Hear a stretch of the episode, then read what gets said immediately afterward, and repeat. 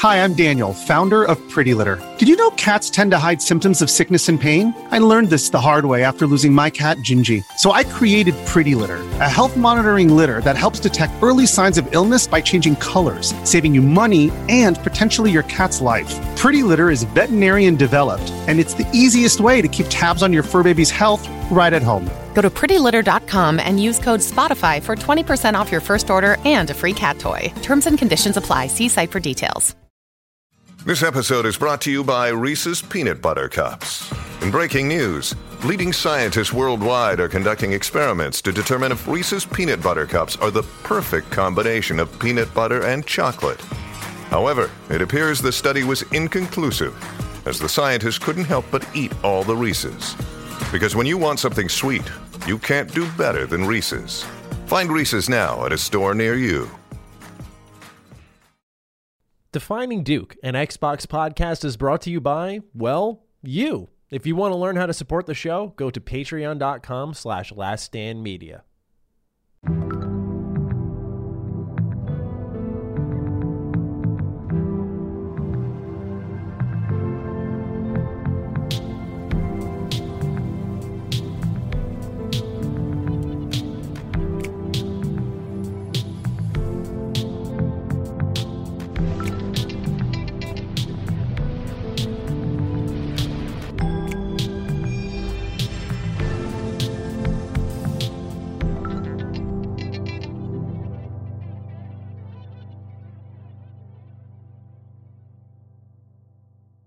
Salutations, everybody. It is Maddie here today, and welcome to Defining Duke, an Xbox podcast. This is episode 28. As always, I am joined by my boy, Lord Cognito. Get your dukes up, my boy Maddie. What's going on? The Yeah. beast is in the building. Let's Excited, man. go, man. I'm excited. a lot of we good got a topics. good week. We got a good week, man. I was excited for the show. It's going to be fire. Thank you all so much for writing in, filling it up with your submissions. We have lots of write ins throughout. Of course, as always, our warm up questions and ending questions, but also the news itself. But before I do all of our housekeeping stuff, I always like to see how the man on the other side of the show, how is he doing? I'm, Cog, how are you I'm feeling? Doing good, man. A lot of good games, a lot of good information coming out. Obviously, these topics are fire. I can't wait to get in that. But yeah, man, I've been in my bag. I've been in my, my Destiny bag. I've been um still in my MLB The Show. Our Mets are doing very well, sir. So Mm-hmm. still excited. You know what I mean? But that's been pretty much it. What about you, man? What you been getting into? Oh man, uh Judgment. Been playing a lot of Judgment. Nice, About nice. 13 hours into that. Been been a good time. I have some some qualms with it. I want to finish it before I talk on it more. I'll probably talk Mm-hmm. Okay. more on it with Ham Radio. But outside of that, man, life's been all right. It's just been not bad, not good. Like we really joke about that a lot on the show when it was like myself and Carrick. We we, we all wished everyone a, a very mundane day because you, you have to have the bad to have the good. Uh, in fact, I've been going through a mundane experience. So, of course, I sit here and I record in the studio for this show and all my other video content. And this building is typically empty, which is great, right? I get to sit here, I get to scream. I wore a Batman costume in the video. I was like out in the hallway outside my office, like recording a, a fight scene with myself. Like, you know, I'm doing all these stupid things because I'm like, love no one's here, right? And suddenly this new business has moved in here. And, and I'm like, man, they're like all over the place. They're walking around. It's such a huge change, man. I'm not complaining, but I'm just saying it's such a change of cramping your environment style. for me. cramping your style now. You, you can't don the suit and run around. Yeah, right. Now I can't like wear these crazy outfits, walk out my office like no one's here because now there are people in here. It's it's wild. So, uh, yeah, that's been the the biggest shakeup of my life. Uh, and with that, of course, welcome one and all for uh, another great episode of Defining Duke. So if you're new here and you want to support us with a little early access, patreon.com slash last stand media is the way to go where all our episodes go live on Thursday at 12 p.m. Eastern time. And then if you want to freeload, we're just happy to have you here as we we continue to just roll on with this show, whether it's Apple, Google Podcasts, uh, YouTube video versions on the Last Stand Media channel, wherever you want to get us, we're there, and uh, we're happy to serve you.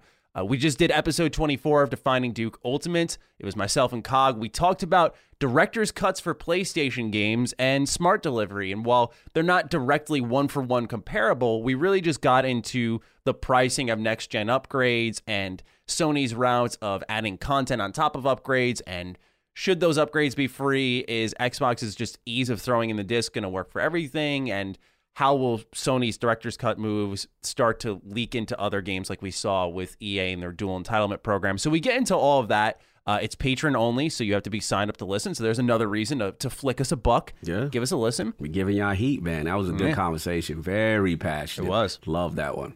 one hour long. Just want to shout out the audience as well. We had a couple of resubmissions for mobile ratings. Uh, we appreciate you all so much for that because I know it's a pain in the ass. But if you got a little extra time, whether you- you're sitting there waiting, you're on your lunch break right now, listening to us, wherever, whenever, uh, if you got a little time, we'd appreciate a resubmission just to update it with uh, the current hosts because I know most of our reviews had to do with Carrick. So if you're not going to put five stars, get the hell out of here. But other than that, Drop that five. but uh, outside of that, hey, we're done with our housekeeping. Let's get into get to it. warm up questions. First one comes from Nandan Patil. Hello. Amongst the whole next gen upgrade fiasco for Ghost of Tsushima and Death Stranding's director's cuts, I got back to thinking about $70 next gen games and how many third party publishers are joining Sony in this practice. Do you think Xbox will ever start charging $70 for their first party Xbox Series games this generation, or is Microsoft a big and rich enough company for them to warrant continuing at $60? I feel like Microsoft doesn't need to preemptively pull the plug on $60 games. If they continue as is, they will get even more goodwill from the public with big stuff like Starfield and Halo being cheaper than their competitors' major titles. Maybe later on, once everyone is more used to this price tag, they will jump ship to $70.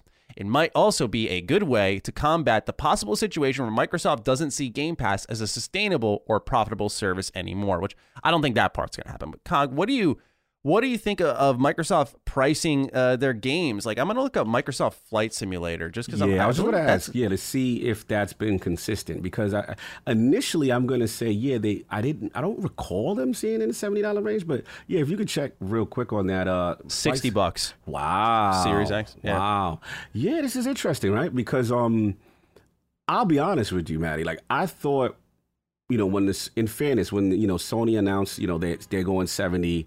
I just thought that this was going to be the new industry standard, and maybe Sony kind of put themselves out there first, and then Microsoft going to do the same thing. To be brutally honest, so I was very surprised to see that. So, um, to to Nandan's uh, point, I mean, it could be it could be two things. It could be you know one obviously Game Pass is the driver, and and let's be real, you know, Microsoft's pockets are not hurting per se, right? So they mm-hmm. didn't necessarily not that Sony's is, but I'm just saying like they they they're in a position where maybe they could absorb that cost and they may be feeling it out, but in the long term, I would assume that they that they would have gone into that direction of the seventy dollar bag. But what do you think? Do you think it's something that like this generation they're gonna stay at that and continue it with Game Pass as driver, or eventually they they gonna follow suit? I think uh, for I have a lot of thoughts on this. Actually, Let's they all it. just you ever have a question Yeah, you get asked and like they just pile Yeah. on. You're like, you know what? I actually have a lot to say on this Let's one. I go. thought I wouldn't have much. Uh, so Halo Infinite, Xbox One. It's across all Xbox Mm-hmm. consoles, of course. This is a, a game that's going for sixty dollars. We haven't really seen a true flight simulator. Is that? But I'm Yeah. talking like a true s- landmark next gen title. Probably like a, a Starfield, Starfield a would be the Redfall question. Yeah. yeah, contraband. Like I think that's where we'll get our answer on where Xbox lies with it. I almost say make it seventy dollars because number one, the rest of the industry is doing it. I don't think they will be vilified for it, Right. but also it makes Game Pass more attractive, Yes. right? Like that just sort of works in your favor. It's like, oh, I don't want to spend seventy dollars on all these new Xbox games coming out. I'm gonna get Game Pass. I also do think though that PlayStation sort of work themselves in a corner um, where they they need to price their games at seventy dollars because of a, a value proposition. Like you know, their games very are high quality, by the way. course, of not course. taking away from that. Oh, yeah. But because they have such a high bar set for all their games, if any, like people are looking at those price tags and and thinking to themselves, well, like this is a clear from visuals to gameplay, replayability. Like this is a seventy dollar game you can really sink your teeth into, and then you get something like Ratchet and Clank, which I didn't find had the legs I was expecting. Mm-hmm. But I think if you charge sixty dollars, PlayStation fans will be like, "Well, what is this?" Even though it may have been more fairly priced, it's viewed as less than. It's a good Um, point. just because some people, you know, equate the value. I mean, not even like it's wrong. You equate the value of an object with with its price tag. So when I see a, a Focus Home interactive game for fifty dollars, like a Plague Tale Innocence at launch, I'm like, okay, there's some cutbacks here. There's got to be. It has smaller budget, so they're thinking fifty dollars is the profitable price to charge at. And then you play and it's like, oh, it's a ten hour game, and there's literally no replayability here. So it's it's a one and done. Right. Um, that's why they're charging fifty bucks, and it wasn't this clearly huge budget. So I think if I'm Xbox, you know, they'll they'll work their way into seventy dollars. At least that would be my guess. I don't think they need to earn goodwill. Game Pass is good enough for goodwill. Smart delivery is good enough for goodwill. They don't need to just keep. Uh, They also just are obligated to their shareholders to to you know make the most money they can. So Absolutely. seventy dollar games when everyone else is doing it, I think that's the least worst thing they'll be doing. And just to wrap up my thoughts, I think of a game like Starfield, and look, if it means that Bethesda Game Studios can go all in on a hardcore RPG like I've wanted them for years, but they need to charge seventy bucks for it, like it's fine. That's fine. I'll pay. I'll pay for that. But I know it's a tough pill to swallow as we get deeper in the generation Yeah. because other other locations are, are having them at a much higher price. Yeah, that is true too. I didn't think about that. Yep, good point. Yeah. So, a lot there, but thank you for the question, Nandan. Appreciate it. Derek Scott's up next. Hey, to my new favorite Duke duo. Thank you, Derek. Ah. All right. Just want to start off by saying Cog is killing it with the energy and insight he's given so far. You guys are off to a great start. Cog, there's so much love for you every episode. I could say the dumbest shit on an episode, bro, but because you are just here being a star, like, ah, Cog, let's go. No, that's love, man. Appreciate y'all, man. Appreciate y'all. Uh, and this question is more for you. It says the question's more for Cog. I'd love to hear if Maddie has any experience with this title too. I heard Cog mention he's a big Destiny guy. And as someone who just started getting back into Destiny because of all the DLC content is free on Game Pass, are there any tips or recommendations for a new fellow Guardian who hasn't played since the OG Destiny 1 days? Love what you guys are doing. Keep on keeping on. I haven't played since the OG Destiny 1 days, so I, I default all this to you, man. And I, you know, for those who are interested in Destiny, you and Dustin are our Yeah. res- actually Chris, Chris, as well. Every, yeah. A lot of people on Last Stand play Destiny. so what? Where do you sit on this game? Yeah, look, you know, Destiny's that's Destiny's life. That that is the uh, the soul sucker. you know, at the end of the day, it's like um, shout out to Derek. Yeah, if you're getting in, I tell people um, you know, because it was in Game Pass, right? It's a great entry point because most of the stuff is it's free to play. And um, what you want to do, I always advise people is generally the, it's a very overwhelming game if you don't have like a clan or friends, right? Because people could kind of walk you through. So the first bit of advice is kind of join a clan, or if you have uh, at least one or two people to play with, it's always good to play the game like that. You can play a single player, don't get me wrong. So that's the first thing. The second thing would be the campaign stuff, because actually Destiny's narrative is actually pretty decent. It took them a whole game to get there, but they're actually in a good place. So what I would recommend is if you can, probably in the, order of um do the Forsaken, what you call a DLC, do the campaign, the story missions there, do the Shadowkeep, do that, and then currently where we are now is Beyond Light. That's the the expansion that initially launched into Game Pass. So you could do that campaign as well. Now where Destiny expands and gets really crazy is you can do a lot of end game stuff. And there's three basic tenets. So there's strikes, Vanguard strikes, there's uh, Crucible, which is the PvP component, and then there's Gambit, which is kind of like a little mix. And Gambit is really f- fun and short and sweet. So what I would say is try each of those, see which one you like, and whatever you like was whatever activity you're doing it, whether it's strikes, Crucible, or Gambit, make sure you grab bounties. That's the new thing with Destiny. Like it's almost like don't just do it. You'll get experience, but don't do it for free. you know what I'm saying? So when you grab a bounty, say, hey, if I if you say you're playing uh strikes, get five grenade kills, right? You you grab that bounty from the strike vendor and then do the strikes, and then you get your experience for playing and you get the experience for completing the bounty. so that's what it is. So stick with the basic stuff and is as you level up, you get stronger, then you'll be awarded to um, access higher light stuff. A lot of the stuff is either dungeons, um, that's kind of like a three person, very hard activity that, you know, the game doesn't really tell you. Obviously, raids, that's like the. I would advise you at one point when you get high enough, you do need to try a raid because that's what I fell in love with Destiny. Destiny I hear that all the time, man. brother like a six player raid is one of the greatest cooperative experiences in gaming in my opinion. You know what i'm saying? Mm, That's what made me truly fall in love with the game. I'm like yo this game is way more different than i thought.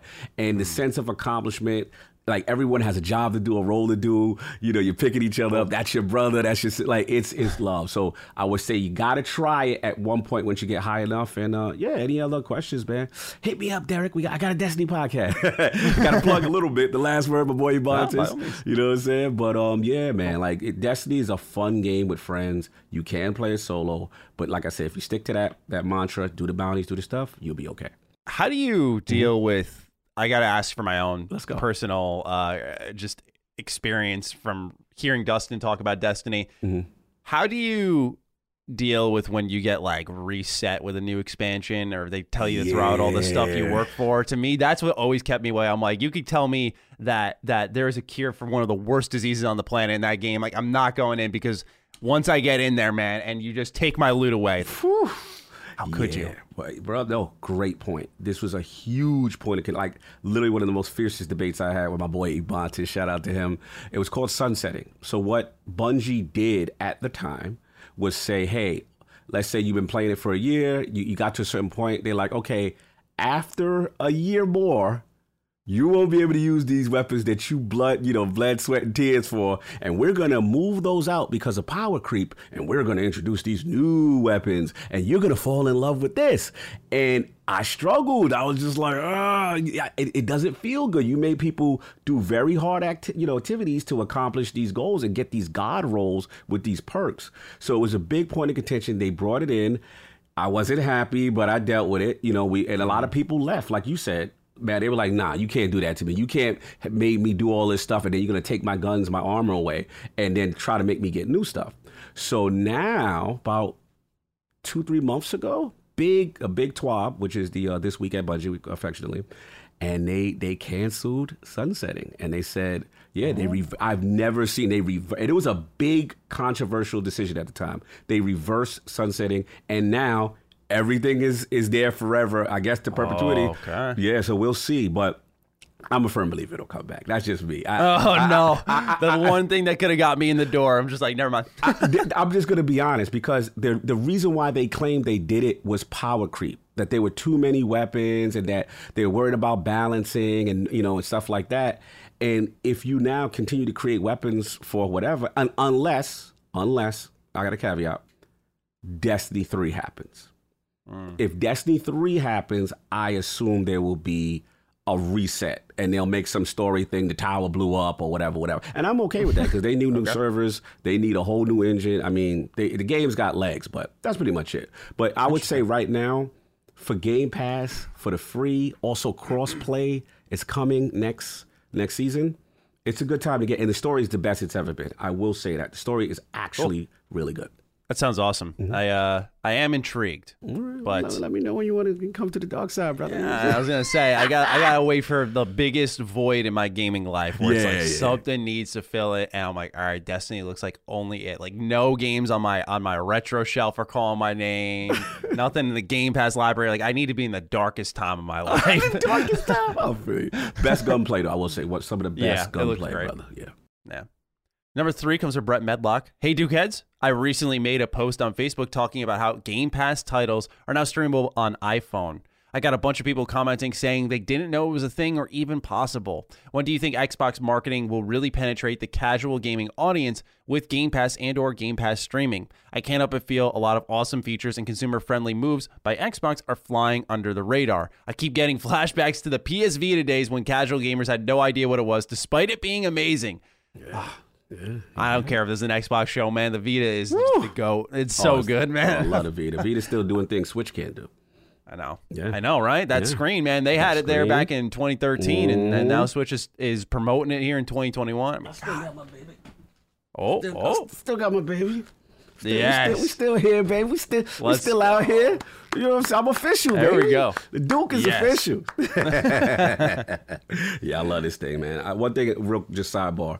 I always love the fact that they had party chat between Vita and PlayStation, and Mm-hmm. Yeah. no matter what app you were in or game you were in, it would be consistent. Like, oh, I love Yeah. the device, man. it was so ahead of its time. yeah, in big a lot time, of big time, big time. So what we got? What we got? We got. It'd be a uh, great. It'd be a great XCloud device, honestly. but yes, yes, that yes, kind of yes. gets us into our topic. So, when will Xbox marketing penetrate the casual audience with Game Pass or Game Pass streaming? And I think a lot of it really boils down to they haven't marketed it be like I haven't seen commercials for it or something like that. And probably because it's in beta, right? Like maybe once it's full, they'll start pushing on on big sports games and stuff like you know, play anywhere. I could see commercials like that. Yeah, no, I agree with you. I think I, you actually just made a good point. I didn't even think about that. It's technically not official, right? It's, I mean, they're cloud streaming. They got, you know, they stopped calling that cloud. They call it cloud streaming, but um, Yeah, I don't know if it's still in that official capacity yet because even the browser part, right? We were still in in beta and stuff like that. And that's something I really mm-hmm. wanted them to push to compete with Stadia. So I I think it's a situation maybe that once they officially announce, hey, the, the, the, data servers, you know, the data centers are, are up here and this is up and it's now official as a service and blah, blah, blah, then maybe that's why the marketing push hasn't come. Because I am surprised. I, they really have to do a, a better job, in my opinion, of letting people know that this option exists. And I, I'm, I'm going to beat that drum. So yeah, I'm with, I'm with Brett. Like they, they really need to do a good job, especially Game Pass. I, w- I want them Game Pass as an app that needs to be you know screamed from the mountaintops. But what what about you, man? I agree. Yeah, I think the social media sort of goofs are only going to get them so far. Right. Uh, like, oops, we dropped another game on Game Pass, and they do that on Twitter for like two thousand likes. I just think, uh, yeah, it's cheeky for for us who are there in the core audience, but uh, I think they need to go beyond where Game Pass is marketable. Like, it's yeah. there. It's not a com- like, I don't want I don't want to say it's not complete, but it's always evolving. Yes. Uh, but it's established service. They could make commercials for it and really get it out there. Mm-hmm. That's the thing is I wonder if they're waiting for Game Pass to be big enough where it is recognizable so then they could post a commercial of Halo Infinite and it would say like play mm. day 1 on Game Pass or they would post like a third party commercial and it would say play day 1 on Game Pass. Right? Yeah, I think you got I think you're on fire because it makes sense, you know, you want the biggest names associated with it so that when you see it like you said when Infinite's drop and it's like, all right, Super Bowl or something, and then you see, oh wow, I could play that now, now free in Game Pass. Mm-hmm. I'm thinking Starfield, bro. I'm thinking mm-hmm. like that those real heavy hitters that yeah. when let's and like obviously this is way down, but think about Elder Scrolls. Mm, you show the Elder Scrolls commercial, and you be like, Game Pass at the bottom, bro. It's gonna mm-hmm. break the internet. Now people are like, yo, I got whatever, whatever that Game Pass is. I gotta yeah. get it because it's associated with this big, big name. So yeah, do that. I think um like how they had MLB the show.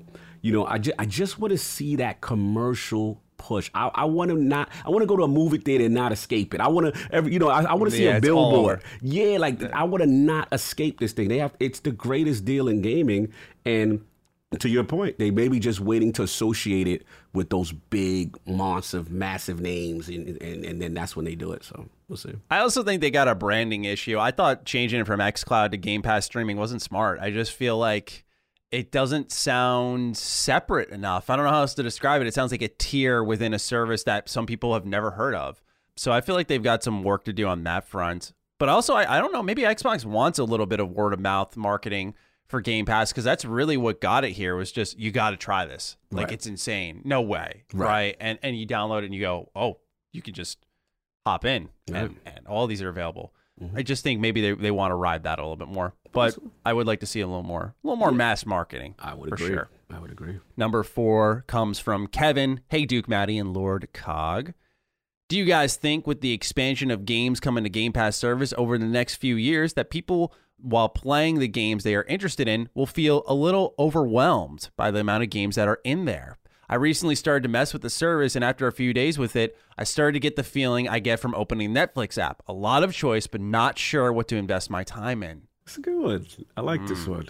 It, it's funny because shout out to, to Kevin. I do relate. I do relate it's one of those things like sometimes when you have so much, you're like it's what do you call it paralysis by analysis. you know what I'm saying? Oh wow, yeah, yeah like it, it's yeah. so much, and you're just like, damn. What I've learned to do, I've got a rule now.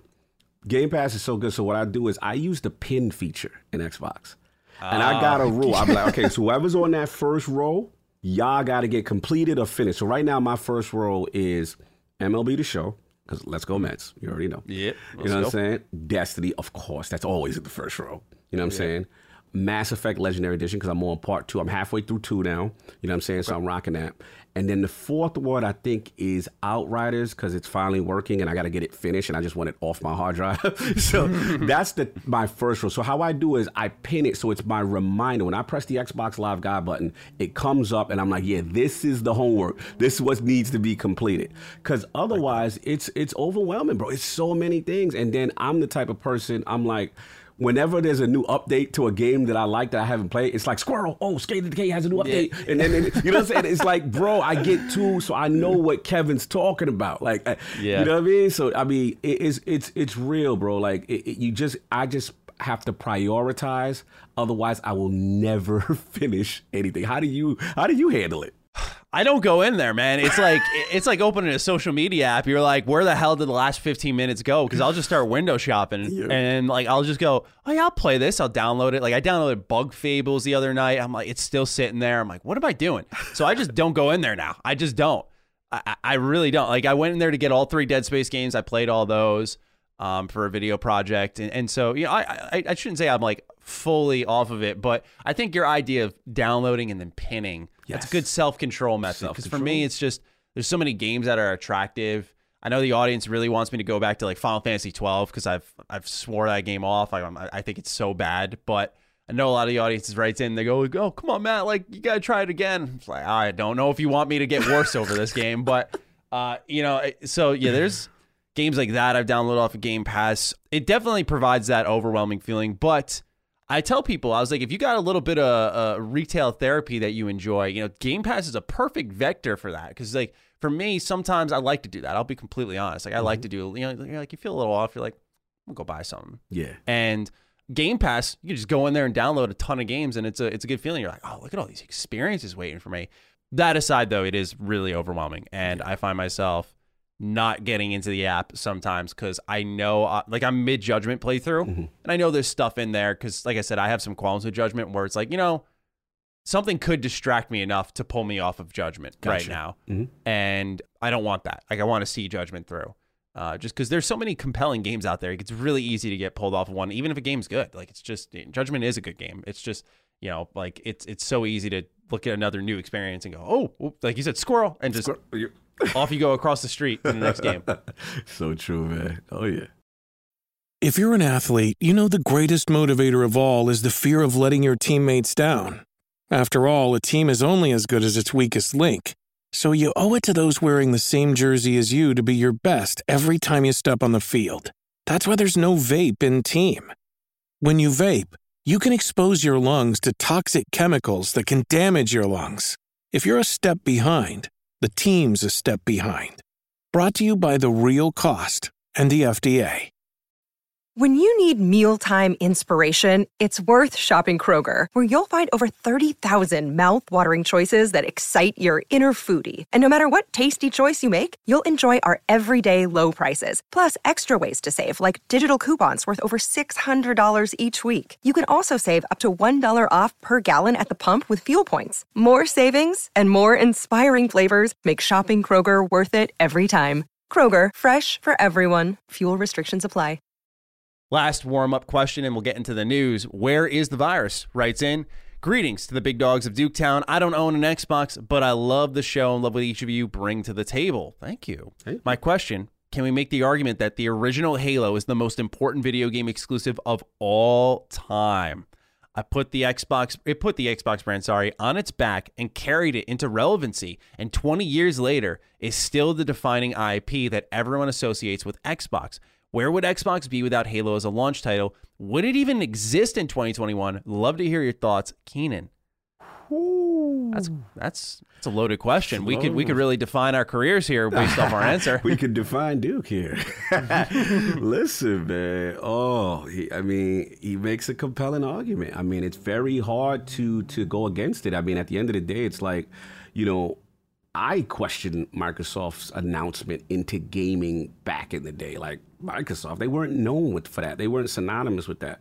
So yeah, it, it- took a game called Halo to make me believe that they can produce these fun experiences and then let alone prove in the console space that they can do FPS because that was a big thing. Like it was like, oh, it, you know, it really can't be done, you know, mm-hmm. correctly, so to speak. You know what I'm saying? So yeah, then that, and I think Halo is responsible, in my opinion, for truly fathering Xbox Live. I remember having Halo 2 and being blown away you know, just yo, we're talking. There's chat proximity chat, and then what? Like, so yeah, man. I mean, where would Xbox be without Halo? Where would it be? Yeah, I mean, I look at Nintendo and um, I believe Super Mario. Was it Super Mario launch game? I genuinely don't know. This was this is before NES, my time. Um, NES, it was Duck Hunt and um, yeah, Duck Hunt and what you call it was was the packet, I believe. I don't know if it was. Why am I blanking on that now? Yeah, I'm I not- I'm not sure, enough to I'm just- remember that. you know, because I would say if Super Mario were, were one of them, then I would say that might be arguably Mm. The most important video game exclusive, just because of how it carried Nintendo for Mm-hmm. so long. As they, it, it it it buoyed them so much that they could expand into so many other IP with Mm-hmm. it. And now it's so relevant that they can make sports games with it. They could do crossover strategy games with rabbits with it, and they can make multi-million sellers off Mm-hmm. It of was. It was Super Mario Brothers and Duck Hunt. Sorry. Okay. No, perfect. Yeah. So that that makes it a, a little more of a convincing argument. With that said, though, I look at PlayStation and I'm thinking to myself, like PlayStation does a really good thing where they they carry certain IP, but they evolve a lot. Yes. And as a nostalgic guy, I love and hate it, right? Because you, you get stuff like Ratchet brought into next gen, but you get something like Sly Cooper left on PS2 and it's like, or PS3 technically with Thieves in Time. Kills me to this day. But you know, so I don't know. Someone, someone will freak out over this, but I don't know if they have like a particular IP I think of outside of maybe like Nathan Drake Okay. uh, with Uncharted, where it's like, yeah, that's you know that's like the PlayStation IP. Okay. And even then, like they brought in The Last of Us, which connected with more people or as many people. I connected with The Last of Us more, at least the first one. Mm-hmm. But yeah, when it goes to Xbox, I mean, it's really hard to. I, I really do think Halo's up there. If it's not the top, it's it's a, a top three for sure of of you know important exclusives. Uh, nothing, you know, because that's the thing is you you have that centerpiece that is then surrounded by everything else, like a Gears, Conker. You know, Yes. there's Yes. so many different things that the appetizers, although they will become the main course for a lot of people. Mm-hmm. Uh, so yeah, there it's really hard to find a title as significant as Halo. That's for damn sure. I agree, brother.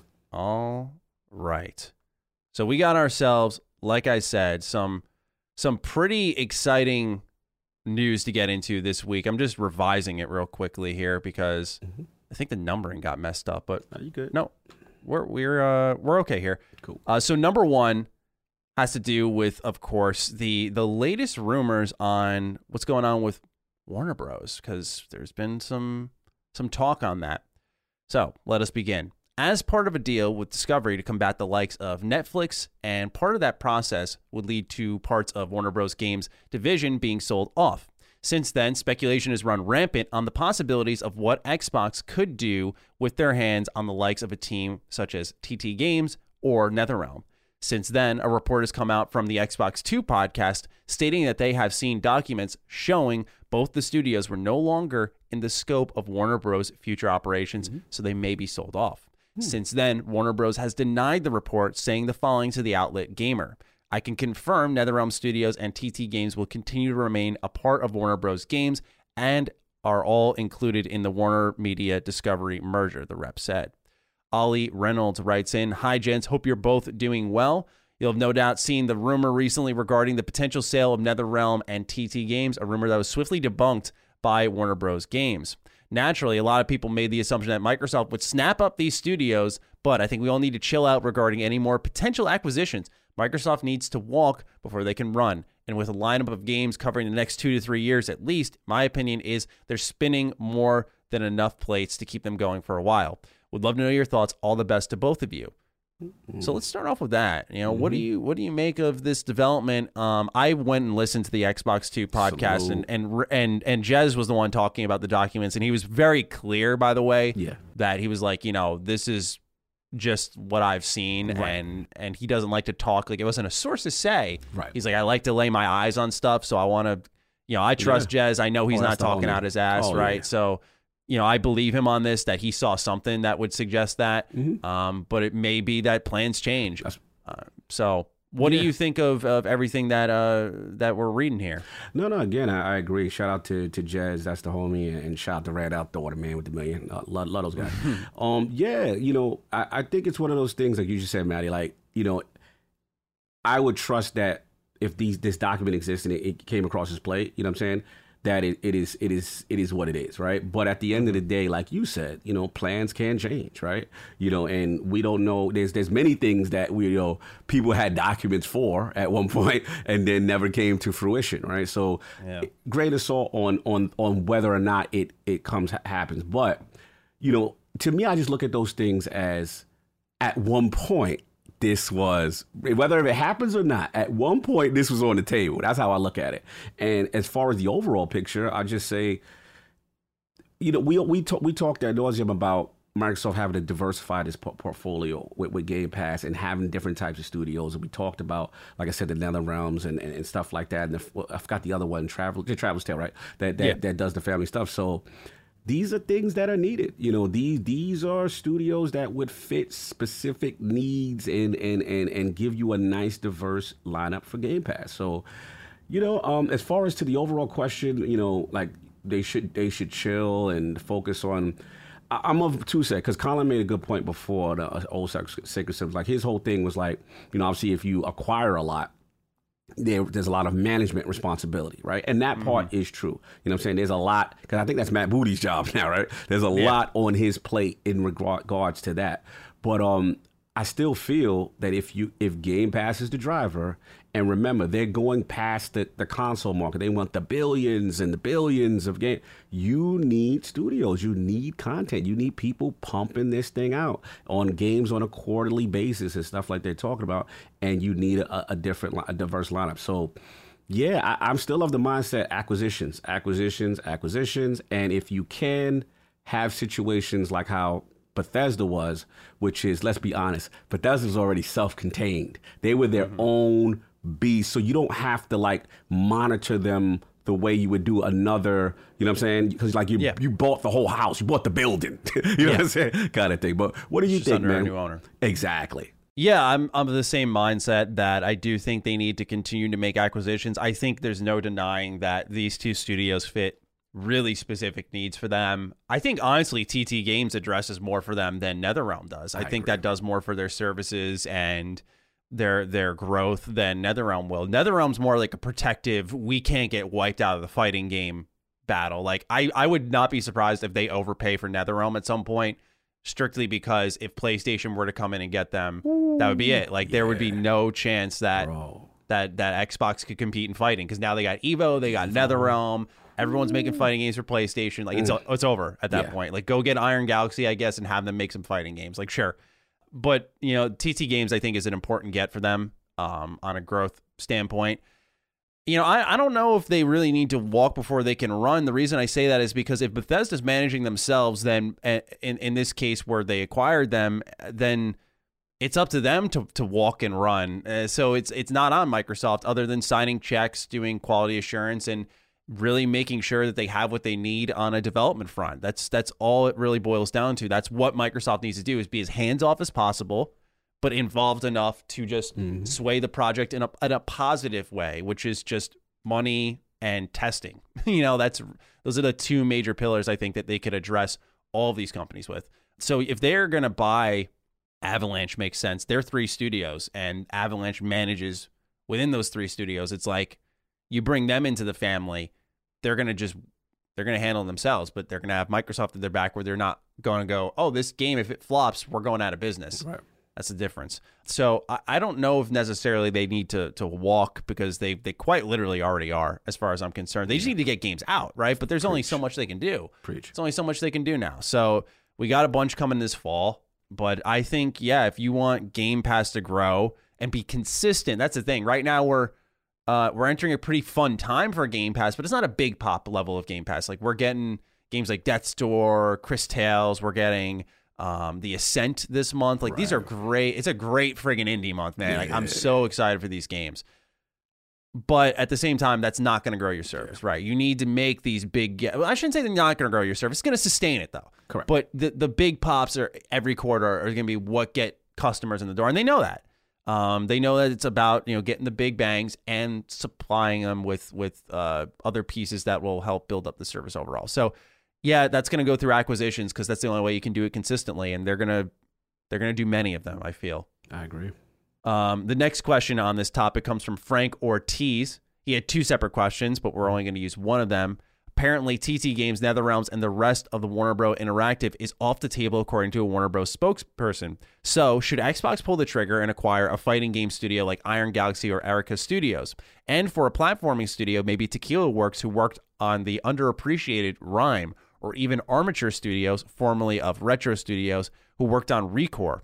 I think Phil needs to make a move soon so we don't have to wait an entire generation to have a possible new Killer Instinct, or please, for the love of game, video game gods, a new Banjo slash Conker. Thanks, Matt and Cog. I hope the rest of your day is very disappointing, like ordering a pie only to find out it has no filling. Oh man, now that's just, that's just cruel. that's... Yo, yeah, man. I mean, look, you know, we talked about, like I said, the fighting thing. I, I agree with him. You know, we don't want to wait a whole new generation, a whole generation for that. You don't want.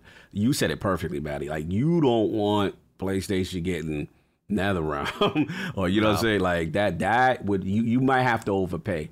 Yeah, I mean. I'm I'm I'm with it, man. You- I, I I love all these these ideas. You know what I'm saying? I love the Tequila Works thing. Obviously, you know, um, th- those guys did stuff with Rime and stuff. I I'm with everything. I'm acquire. Go out there, buy it up, flex the wallet, do what you do. Like I'm with everything. Mm. I'm with all this, man. Like, mm.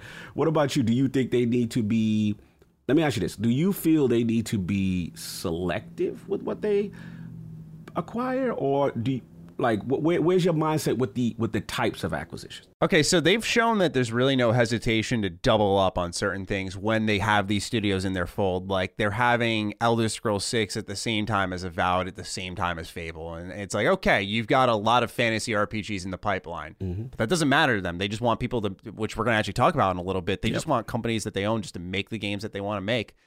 However, you want to also get people who make a specific type of game that maybe you currently don't have. Right. So I think they have to be a little selectful in the type of developers they're getting. If they get like another open world developer or another um, first person shooter developer, you know, I, I, I'd be like, I don't know if that's really necessary, but also, what's the harm in one more shooter? If you have Halo, Doom, those take a lot of years to to, to get going. Halo being a platform, we don't know what that's going to look like with its next, I put in quotes, entry. Yes. And how they're going to launch it off of Halo Infinite. What that will actually be like, none of us know. We've never experienced that before. Correct. I guess in a way, kind of with Destiny, with Yeah. with how they did it. But you know, I, I think on an official, like a new sequel within Yes. the, a, a- a platform, I don't think we've really seen that. So we're refreshed with all of this, and those games take some time. Where like, yeah, I think maybe they could get a new first person shooter in there, and I wouldn't argue it. Uh, but I do think, yeah, they, they need to be wise on on who they get. I, I don't think blindly buying is is intelligent. Um, I do think they they don't. A lot of people want them to make the big splashes, and while I think that makes sense, I look at something like I remember Carrick had reported on the show that uh, Microsoft was looking at Focus Home at one point. I heard that, and I was like, that would be great I because that, Focus. Home Yeah. Is is self managed. Mm-hmm. Not only that, but they do a fucking good job usually. Like they they do a phenomenal job at these double A games Yes. that just come out out of nowhere. By the way, like a Vampyr, and you're like, this Mm-hmm. is amazing. Like Vampyr is a a top RPG for me of that gen. I Mm-hmm. love that game. That came from Focus Home. Like that was published by them. I think they helped publish Greedfall, another phenomenal RPG. Mhm. Very Uh, criminally underrated. Yes, that's Mm-hmm. on Game Pass, by the way. But it comes from Spiders, who normally isn't that. Uh, they're not a bad developer. They just have these amazing ideas that are never really executed, in my opinion, quite right. Mm-hmm. And they got it right with Greedfall. And so I feel like Focus Home is gaining momentum. Where if X, I feel like Xbox could get them cheap, and and you don't gotta go in and hit these big home runs. Like look smart, not just rich, you know. And and I think facts. You could get someone in Focus Home who could make a fighting game for you for sure. Like they just have all these random talent within their within their portfolio. So I, I think they do need to specifically gobble up studios that are self managed. I think independent ones are going to be few and far between. Yeah. Um, and if they are, they're going to be smaller where they don't demand as much headspace. Maybe of Matt Booty and his team. No, no, you you're on fire. I, I like the focus home joint, bro. I, I like I do. that. I man. would love that. Yeah, I I, have that. always, like I said, when I, when I when I would hit the, the shows, I would their booth would always intrigue me. I would always see I things know. that I really liked, and you may be onto something with. You know, not necessarily having to break the bank and just like you said, flexing the, the, the spending muscle. But I, I feel like those up and comers, right? Those ones who, Mm-hmm. like you said, the double A space, who make quality and now if they just had a little bit of backing behind them and they, like that could really nurture into something really cool. And there's one other point. I don't want to say it now because we're going to talk about it later. That they are going to focus on as far as studios that I'm loving, and and we'll we'll get into that later on. Yes, Yeah. I know you. You know are, where I'm going. right away. Yeah. Well, thank you both for writing in, Frank and Ollie. We appreciate you. And let's move on to our second bit of news, which is speaking on an episode of the Kind of Funny Games cast, Phil Spencer opened up on the hardware roadmap of their controllers. Quote, We're definitely thinking about different kinds of devices that can bring more games to more places. There's probably some work that we'll do on the controller. I think Sony, Sony, not Sony. I have a friend named Sony. I think Sony's done a nice job with their controller, and we kind of look at some of that and think there are things that we should go do.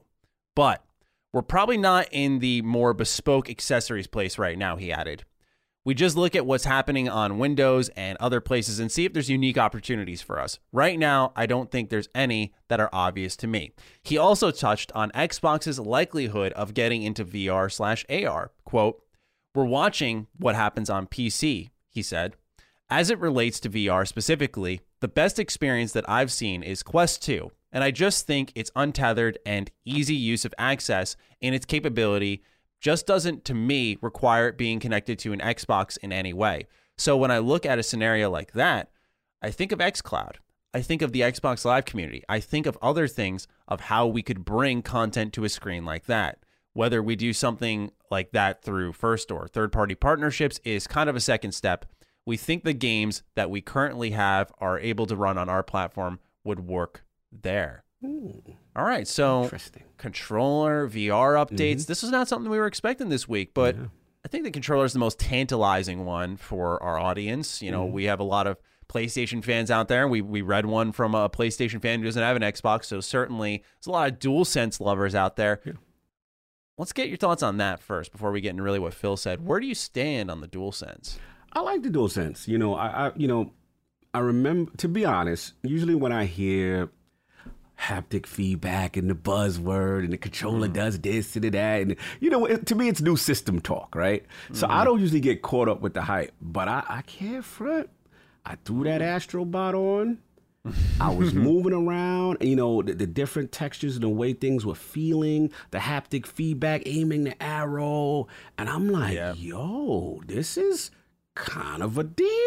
you know what I'm saying? Like, this is a unique experience. And the key for me is always going to be first party actually utilizing the actual tech, right?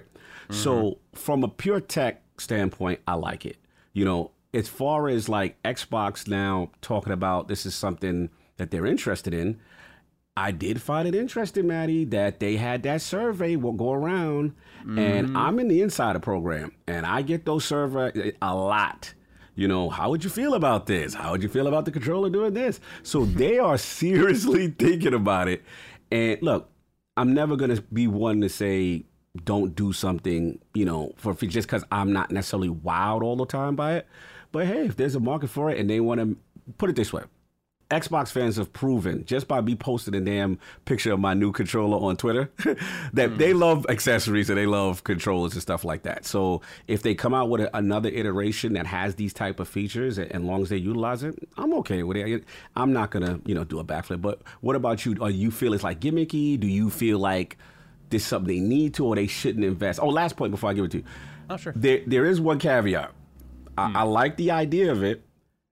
Let's just get these games out, though. Mm-hmm. like, like, don't get me wrong. Like, I, I, I, they could probably do both, but I just want not anything resource wise to take away from from game development and the game. So continue. Of course. yeah, so I always felt like Xbox's willingness to do this would, would really hinge on how often we saw third party devs making use of DualSense features for the PlayStation 5. We saw uh, Capcom with Resident Evil 8 do it. I remember when I played Black Ops Cold War, I played it with the campaign. I'm not as in love with certain parts of the Dual Sense as others. I I like the sound. I love the the specific rumbles of it. That is probably my favorite part. Like obviously Astrobot being the main showcase of that, but that was, you know, back when the console launched. I'm hoping to see something from a first party game now wow me in the same way.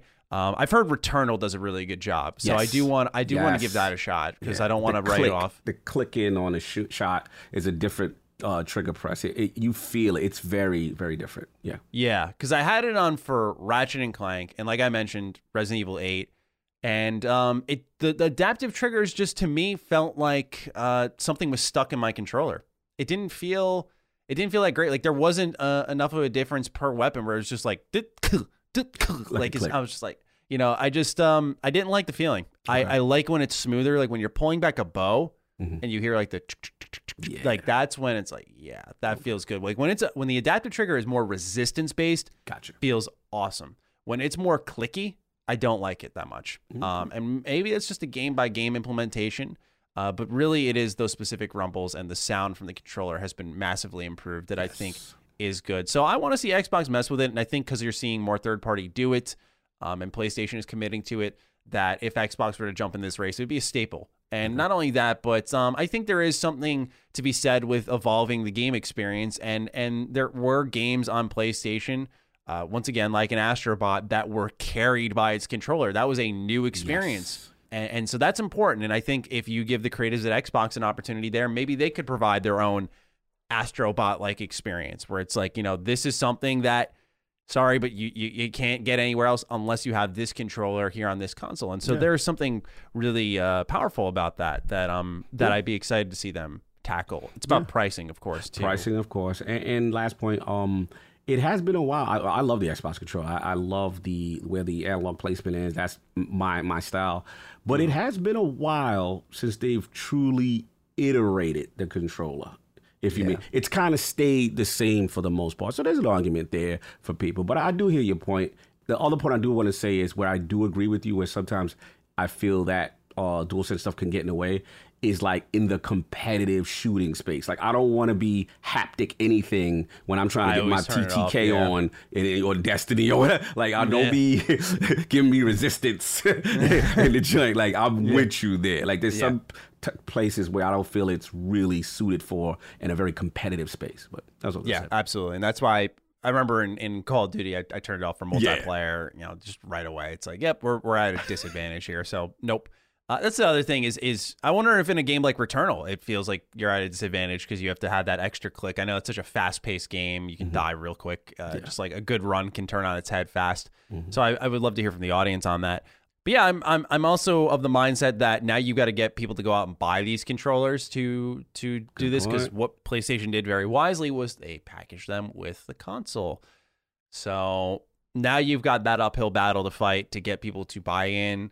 Where I mean, if they're already making these features for PlayStation, maybe Xbox is looking at it saying, "Oh, it's as easy as literally plugging and playing now for our our Xbox Series consoles, where you can do the same thing over here." Like I'm talking on the developer front, like it's not this this this massive programming challenge. Mm-hmm. Uh, maybe that's why they feel it's it's possible for them because I, I was a little surprised. It's like, oh, maybe PlayStation just beat them to the punch on this, Right. but it seems like there's something they're seeing where they think they can jump in late and benefit from it. So Yeah. we'll see on that front. VR and AR, are you into VR, Cog? I don't, I don't know. Yeah, I'm I'm I'm a baby. I'm a baby. I, I gotta I gotta shout out uh, one of my people's uh Bill Stillwell. He's uh he's one of the ones that was leading the charge, and I was resistant with him. I remember when he he was a Microsoft lifer, and then now he's with uh, Facebook VR and Oculus, which uh what you call is mentioning Phil. You know, I remember pushing back at him, and I'm like. This is gimmicky. I was like, nobody doing this. You know what I'm saying? And, and I, I was I was a hater. I ain't going for it. I was a big old VR hater. I laugh. I look how doofy they look. Like I, I was that guy clowning people. I was bad. Like if you remember, sidebar, if you remember, there was like a either a Time magazine. And they were like, "Is VR is the future?" And they had a kid with the VR. He was looking up, and he had that, he was all Oh, strapped. yeah. You know what I'm Yeah, talking about? yeah, yeah, I was yeah. like, see, this is the look that we don't what gave us that. I was bad, bro. Now I, I, I gotta pull it back. I gotta pull it back. You know, I, I, I've actually experienced a couple, you know, of, of VR games. You know, because I said, look, I can't keep clowning this thing. I ain't even try it, right? So you know, I, I experienced a couple, really cool. I haven't really dived into PSVR, but like a lot of the Oculus stuff, and um, yeah, it was it was actually pretty cool. And the one that everybody screams about and I did shout out to my boy about he one was a fun one which was Beat Saber. That was fun, but um uh what you call Half Life, yeah yeah yeah. Mm-hmm. I've heard good it's, things. it's it's it's you know it, it- it's the deal. It's the deal. You you can see now. You're like okay there's potential. Am I sold all the way. Like, oh, this is definitely absolutely the future. Like I'm always gonna be traditional controller guy. That's just in my soul. Right. But I do see the lane. You know what I mean? And you know, as we're gonna get to this point with the whole AR VR with with, with Phil, I actually defended Phil on this. I was just like, look, I get it.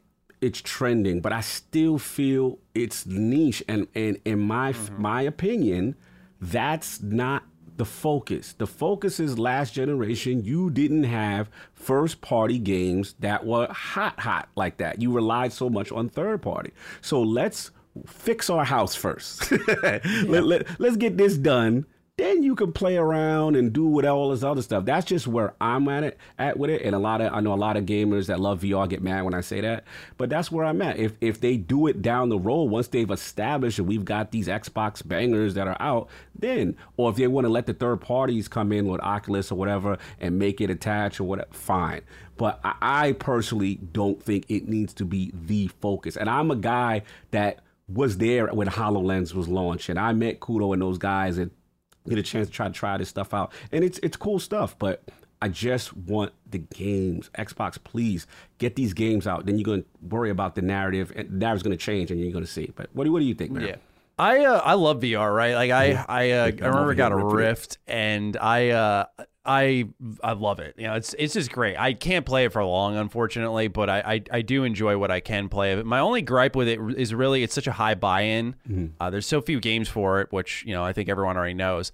But what I didn't expect was as I I'm a Rift owner. Oh. Um, so there's certain games you can experience on there, and then the Quest 2 comes around. There's certain games you can only play on Quest 2, and I found that weird because they were both on the Oculus platform, but one only works on Rift, one only works on Quest. So it's like I don't want multiple VR headsets in my house, and I know Quest 2 is like more wireless and and disconnected where it's it's probably more nice to use. But i just uh you know for me that's sort of what pushed me away was the idea of like oh okay i need to get multiple headsets here. And that's why i think playstation's done so well. They have this budget headset. It may look terrible when you're looking into the lens. Like you have blurry glasses on but it's it's cheap. Um, people can just buy games for it and they don't have to worry about major evolutions uh, uh, underneath the same banner that go from Rift to Quest 2. And they're like, well, why doesn't this game on my Rift work on Right. because it's for Quest 2? So that's where uh, I sort of fall back from it. You, you were totally on point. I don't really uh, think too much on Xbox doing VR because I think they're you you got to make your home console and PC games. Like you got to get those right first. Once you get that rolling, go experiment, go have a blast. But until then, mm-hmm. just sit down, get to work. you know, Thank you. I agree. PlayStation has afforded that. They they've had you know what I'm saying as far as the quality. Yeah, they're the allowed to experiment Yeah. with the Vita, with the with the VR because they mm-hmm. have this home console joint that's been working for for mm-hmm. for years. Yep. Years, like 2013, 2014. Uh, yeah. F- final point is, you know, I think me and you talked about it in, in reference to, you know, I don't want them to get the fool's gold like they got with Kinect. With the Kinect on the 360, they, you know, they caught a wave. You know, and, and then they, the next generation, it was like, okay, we're gonna pack it in, and it's gonna be that, and it, this is the experience now. And Oh, yeah. yeah, Oh, yeah. yeah, exactly. Uh, yeah, look, focus on these games, man, and then you can come back to everything else. I would love to have been in the uh, the conference room, just sitting there watching them talk up this game plan for the Xbox One reveal. Like there are so many moments that happen on stage Yes. that people are like, "Wow, I can't believe that happened." I'm like, I want to be there for the conversation where they want me to burn where they room? plan it, where where they're just like, I, I was I was saying this in my video talking about director's cuts is where EA decided to like do the dual entitlement program and they they just sat there and and decided we're going to charge you pretty much forty dollars for this upgrade. I said I would have loved to just be sitting there watching clearly these suits, you know, folding their hands, you know, adjusting the tie a little bit, just gently resting there, going, "We're going to fucking scam them," and it's you know, I'm just like sitting there watching, going, "Really? Like they just like they think this is a good idea. They think this is gonna work." And they're like, "Well, why not?" And I, yeah, I could just. Mm-hmm. I would love to be a fly on the wall for some of these decisions that these companies make. Big time, big time. Some of the funnest moments of gamers. Another day is here, and you're ready for it. What to wear? Check. Breakfast, lunch, and dinner? Check. Planning for what's next and how to save for it? That's where Bank of America can help. For your financial to-dos, Bank of America has experts ready to help get you closer to your goals. Get started at one of our local financial centers or 24-7 in our mobile banking app. Find a location near you at bankofamerica.com slash talk to us. What would you like the power to do? Mobile banking requires downloading the app and is only available for select devices. Message and data rates may apply. Bank of America and a member FDIC. Absolutely. Number three, some of Xbox's most notable executives spoke in an interview with the outlet The Guardian in a way that sounds like it's targeting consumers, but most likely is speaking to future partners they hope to work with. For starters, Phil backs up the early access experience, showing that through the cloud and putting creators as the leader, that it could change the very way those games are made. Quote, when we can stream to any device, a PC, or it could be a phone, we can really look at how to make more of these kinds of early access experiences, even as a funding model for creators sometimes, he said. I think it can open up for a tighter relationship between creator and consumer. Creators are a huge focus for us right now. End quote. Skipping ahead, Matt Booty, head of Xbox Game Studios, joins the conversation on how first party within Microsoft runs. An excerpt from the interview reads, quote, Booty says there is no single overriding approach to game development under Microsoft's nor groupthink approach to design. Although the company has talked a lot about evolving games and retention and subscription models, not every game is going to get a season pass. We don't have any direction or mandate that says every game has to be an ongoing sustained game. Take Psychonauts. There might be a Psychonauts 3, but I'm not going to tell Tim Schafer to go make it. Knowing the history of games he makes, I don't think he's going to be making a game that has seasons or goes on for five years, he says.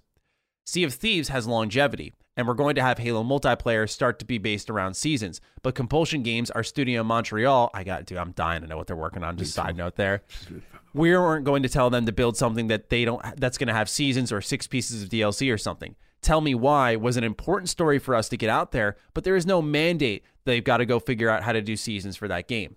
Phil Spencer backs this up with an earlier claim suggesting that Xbox is currently working on more narrative focused games than they have ever had in their history as a company. The team collectively believes these risks will be taken despite the growth of seasons and recurrent content. In turn, through these risks and the payoff of their game plan, it is felt that the game development pockets You know I'm about to can reach territories that were never development hotspots. Cog, I'm dishing it off to you right away. No setup.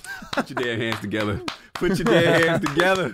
This is what I'm talking about, baby. We made it. Hashtag just one. I was so hyped. I thought you may have forgot this topic and you promptly corrected me. You're like, Cog, no, I got you. It's in the notes. I was like, okay, whew, because this was the one. This was the one. Man, I've been dying on this soil, brother. I am so excited. J- listen, I know a lot of this people going to say it's marketing, and I get that's fine. But I've never heard them clearly say it. You know what I'm saying? Mm-hmm. Like the single player narrative style experiences, right? That we know Sony is so well at doing.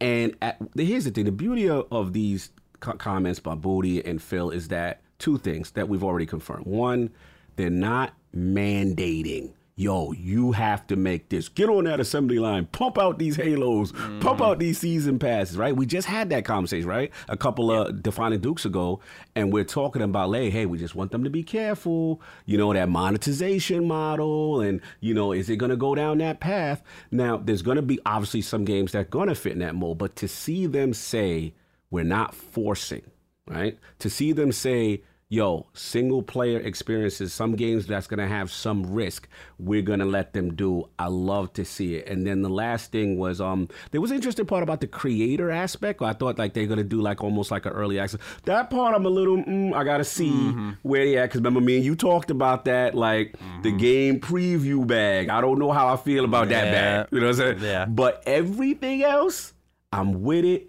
And maybe just maybe because um someone tweeted me something similar to this and a couple couple friends from some studios of mine from that are part of Xbox Game Studio were kind of like smiley face hinting. So I'm like, okay, my hashtag just one seems that it's coming and maybe more than one. So Yeah. I'm hopeful. Might be just man. five. Who Yeah. knows, man? I'm with it. like I would be all about Let's that, go. right? I yeah, I um I think this is to be expected, but you know when eh, the other thing is that when you look at contraband, you look at Redfall, like these are new exclusives, next gen exclusives, but they are co-op, right? Like they're multiplayer in some way, shape, or form. Really, Starfield is the only game, and you would assume Avowed, yes. maybe Fable, like these are games that are likely going to be single player only. Right. So I, like you could try to write them off, but really, I feel like Starfield's the only one right now that you can look at and go like, oh, single player narrative, like perfect. I guess Halo's campaign too. Yeah. I should throw that out there. Mm-hmm. Uh, but it's just to me what I think is is most relieving is that um, they're not having an overriding approach. They're not saying this is what you have to have made. Um, and I that's why I think they've been doing this a lot lately. Not that speaking on like, hey, we're having more single player narrative games than ever in our company's history. That's the first we've heard that. But they've kind of continuously beat the drum that we don't, you know, override things and we don't need longevity and creators are a big focus. That one especially has been mm-hmm. hit across like the Satya Nadella video, and they mm-hmm. just like everything's about I put in quotes like empowering the creators end quote. I think they're speaking more to other teams that they're looking to buy. I think they're speaking to other teams that are looking to work with them on an exclusive capacity. I think that's what they're doing because these things are worded where consumers are going to get hyped about it, just naturally going like, "Oh man, look like look Xbox is it's so great to work with them. I can't wait to see the games that are coming from them." But really, they're speaking to I think developers who are who, who are looking to work with them and going like, "Hey, this is we're saying publicly to an outlet like we're putting it in ink. Yeah. This is how we approach things. Like Yeah. we're we're putting accountability Good on the point. line here. I, didn't think about that. Yeah, it, it's a good, it's a marketing pitch to say, hey, if you get down with us in an ecosystem, we're hands off. We're gonna let you Mm-hmm. do this. We're empowering you. That's a good point. I didn't even think about that. It, it, it's a, it's almost like a pitch to, for for, It's- for acquisition. Yeah.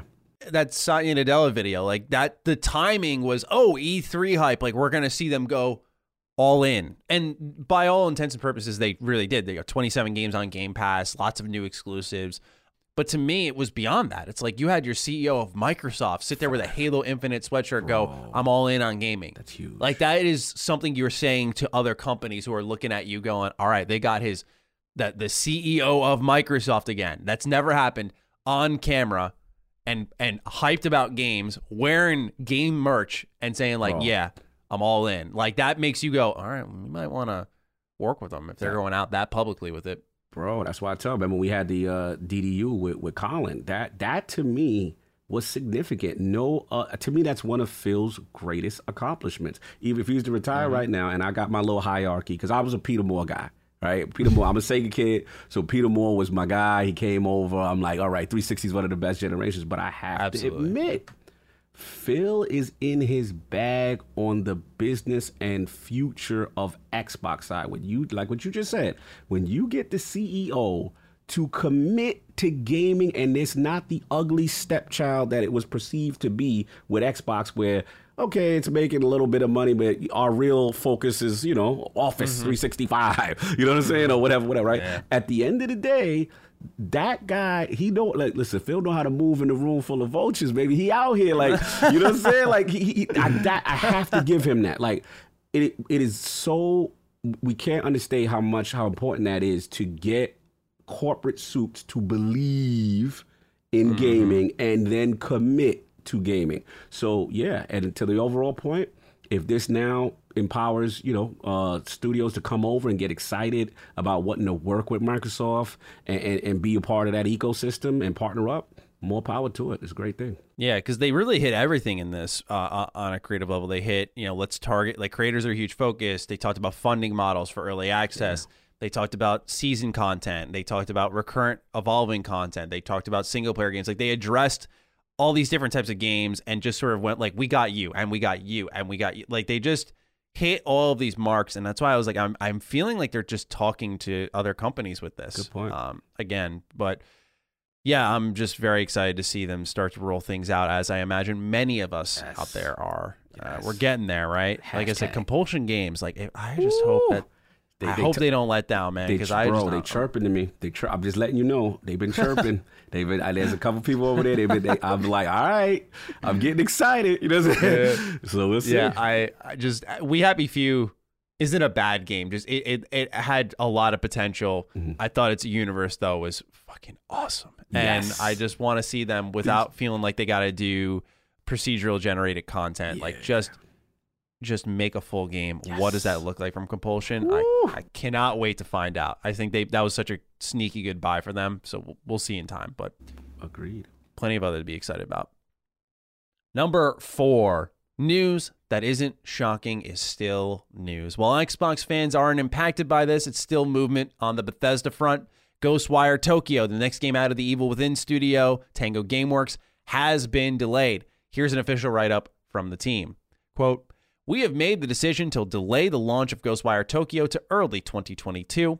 We want to get the game in your hands as soon as possible so you can experience the unforgettable version of a haunted Tokyo that we've been hard at work building. At the same time, we're also focused on protecting the health of everyone at Tango. Sorry, I just every post says this, man. It's like it's so tired now.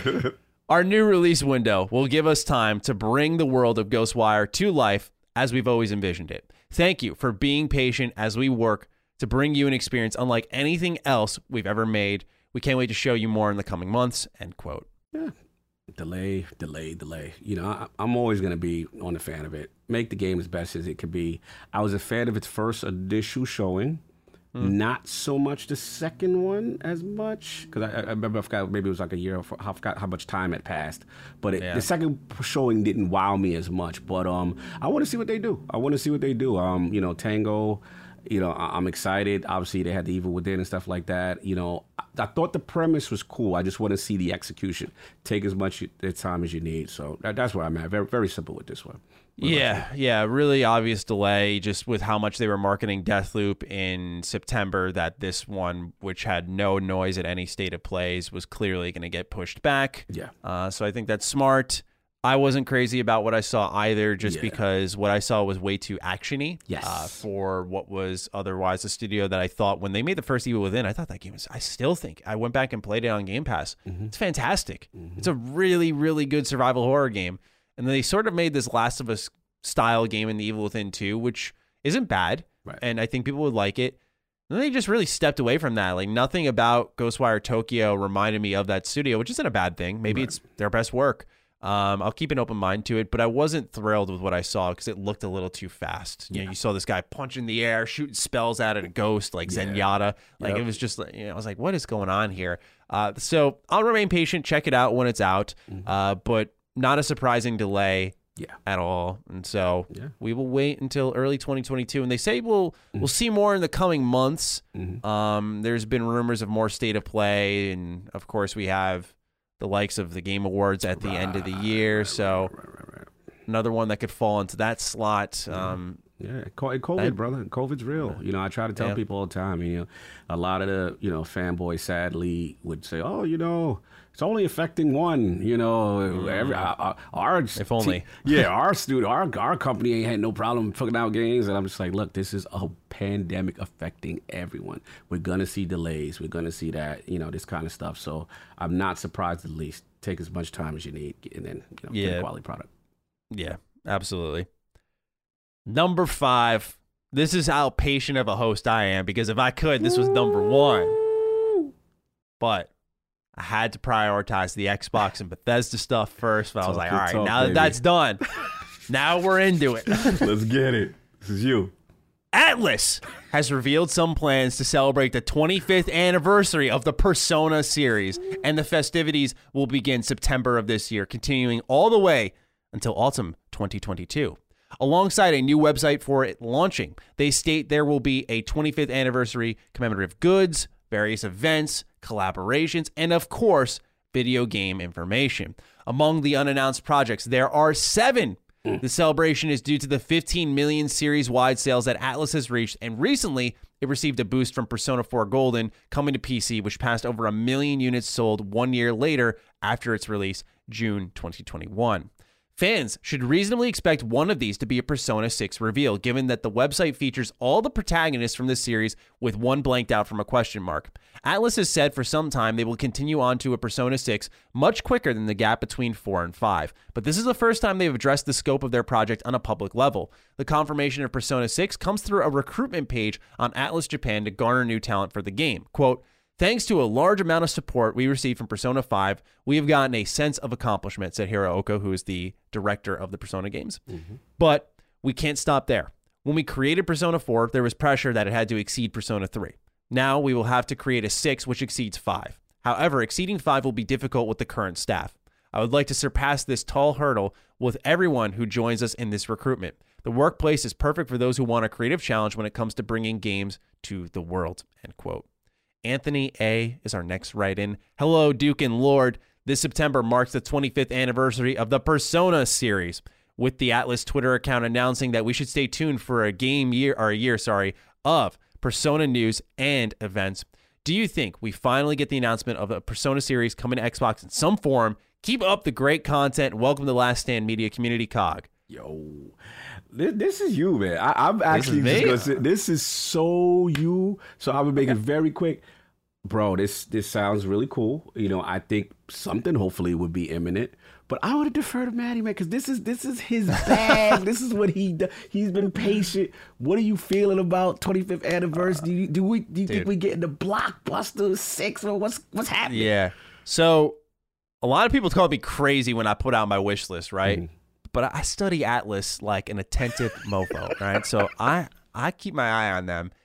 So one of the, the two of the things on my list were Persona 3 remake and Persona 6 and people were like, "No, like you're you're out of your mind that, Mm-hmm. you know, that any of these will happen within the same year." And I'm like, "They're not launching them in the same year." Right. Because when you look at when Persona 5 was announced with its its uh, video, which was of a bunch of steel chairs and like ball and chain next to them, and it was about like liberating yourself, uh, versus the official trailer, there was a large gap in time. So I feel like we're going to get a Persona 6 teaser in next year. That that much I feel is certain. I think that's going to likely be their last announcement in 2022 because there's still room for Atlus likes. There's spin-offs. They've only done Strikers and Q2 and I think that's oh Royal technically is a spinoff as well.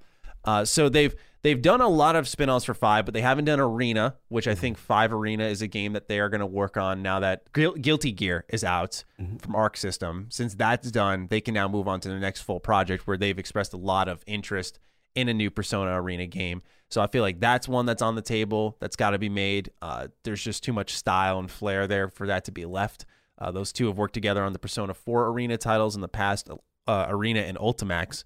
Uh, Ultimax is great, but Arena, by the way, is back compat if anyone ever wants to try it. Nice. So you can fire it up, just the original, not Ultimax for some reason, but just the original. You can fire up on your Series X and play it.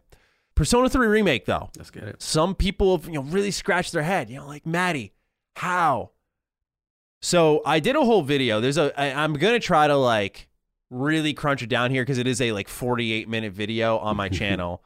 It's called The Future of Persona. If anyone wants to check it out, check it's it out. literally looking at Royal from top to bottom Okay. all the things it does, how it drastically alters but yet retains the persona DNA through its like side activities and the content it includes.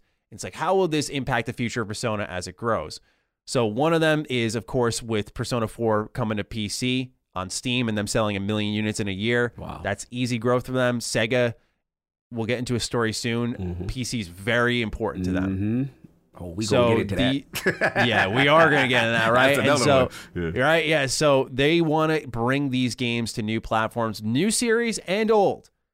So I think they are bringing these old games all over the place. And to answer Anthony's question, we'll get into Persona 3 remake in a sec. But to answer Anthony's question, like, yeah, I think one of these announcements is Persona Xbox. I would be, I would be shocked if it wasn't like, yeah, Persona 4 Golden is on Game Pass.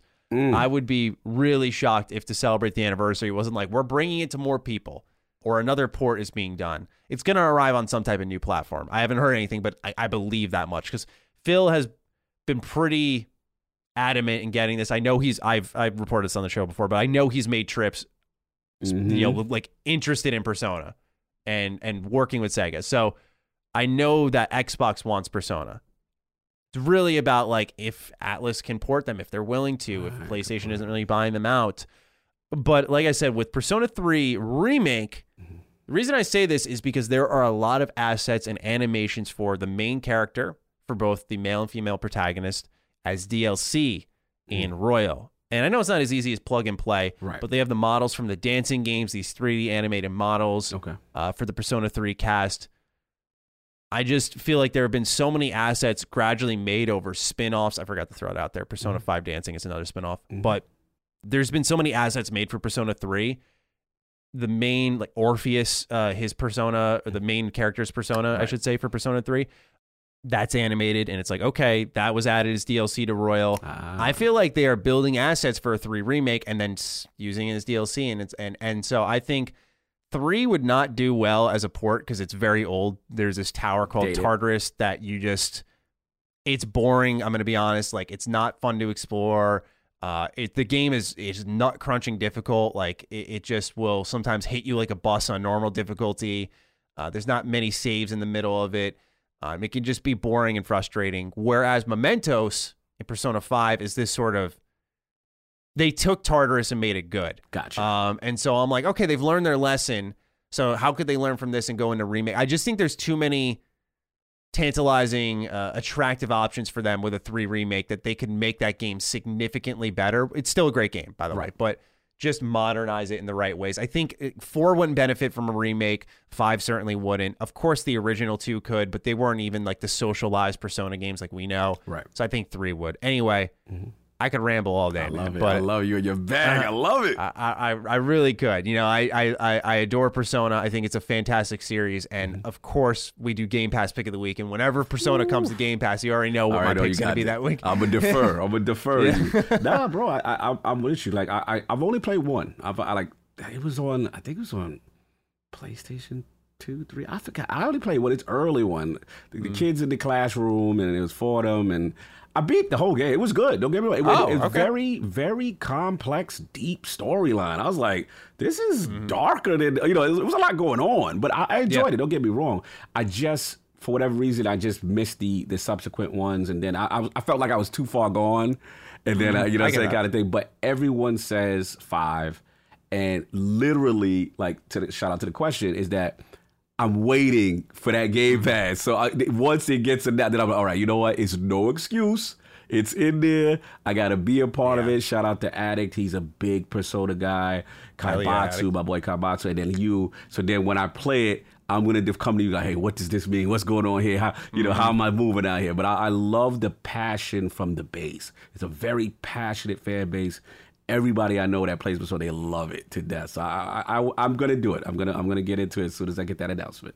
Good. Yeah, I, I just think I, I I genuinely think even if you end up playing Persona and you're like this story sucks, like I think as a turn-based RPG, Five Royal is like one of the best you can play. It's it's just on a gameplay front, it's so fantastic. Hmm. I, I I think it's so forward thinking. It turns turn-based combat into something that's very fast moving, um, and it's it doesn't take control from you too Nice. quickly. Nice. Uh, there's just a lot of things that work really well as a video game beyond its themes and its storytelling that's so fantastic. There's just from top to bottom, there's no other game like Persona, and it's just that's why it's so good. So I hope they bring it to Xbox. I feel very confident they eventually will. I have no doubt of that. A matter of when. I think within this year window to celebrate would just make sense. Yeah, I don't sense. know for sure, but it would make sense. Yeah, the stars align. And and if you said that I'm Lord turn based, so that's all you had to say now. Oh. I'm in. I'm in. I'm all the way in now. There we go. Hey, let's keep it up with Sega. Let's get into number six here so we can expand this conversation a little bit more. Judgment, been talking about that a lot this show. The successful detective themed spin off of the Yakuza series is getting a sequel this September. And if issues persist, it very well may be the end of the series.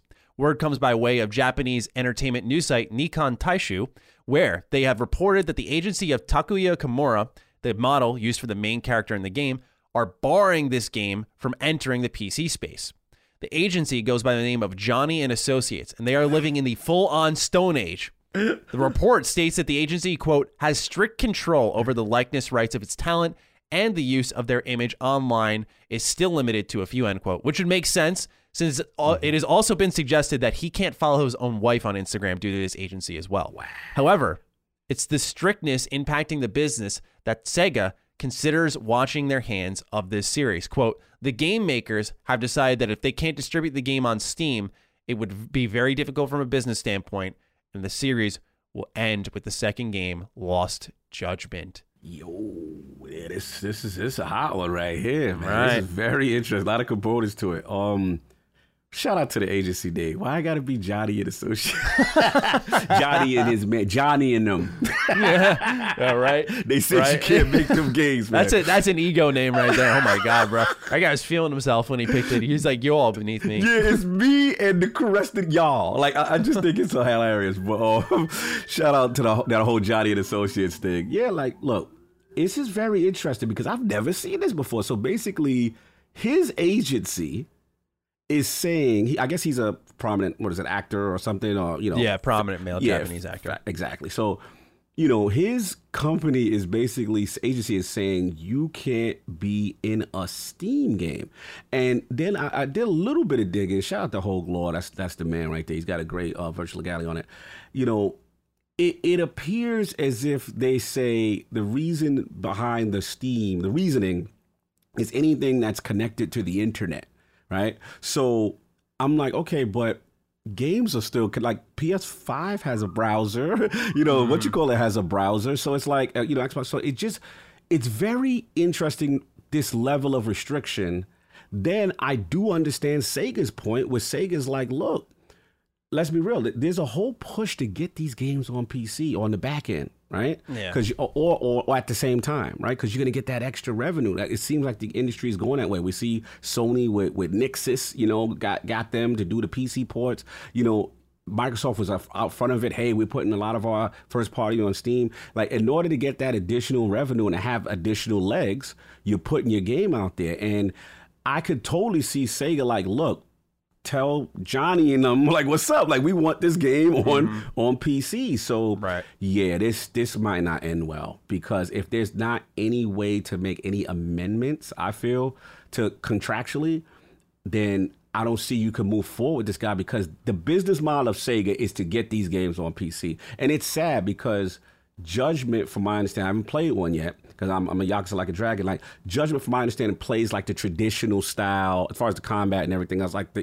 Yakuza games, as opposed to like a dragon, which is now switched more to turn based. So it's a shame because every time I look at that the preview, the game looks fire. Like I really want to mm. play it, and I would. It's sad. Like damn, this series is about to come to an end because of an actor whose agency. Yeah, yeah. So this is just a, it's an unfortunate situation. But I, am curious your thoughts on. I know you're connected to Judgment, and I just want to know what, what you felt about it. Yeah, it's it's interesting because on one front, I wonder how much they've invested in Lost Judgment because one thing I've noticed when playing the first Judgment is uh, wow, they reuse everything from the old Yakuza games, which isn't a problem. It's a spin off and it's set in Kamurocho again, so everything's familiar, but like every location you go to pretty much is from the from the Yakuza games. Wait, wait, and so, top, top, top, top. you saying they reusing the whole assets from the from from from Yakuza? The map the map is is, is identical outside to, of a couple of locations. Wow. Yeah. Yeah. And that's what they do, right? Like in, in some of the Yakuza games, you're still running around Kamurocho. That's what's so tantalizing to me. I've been using that word a lot today.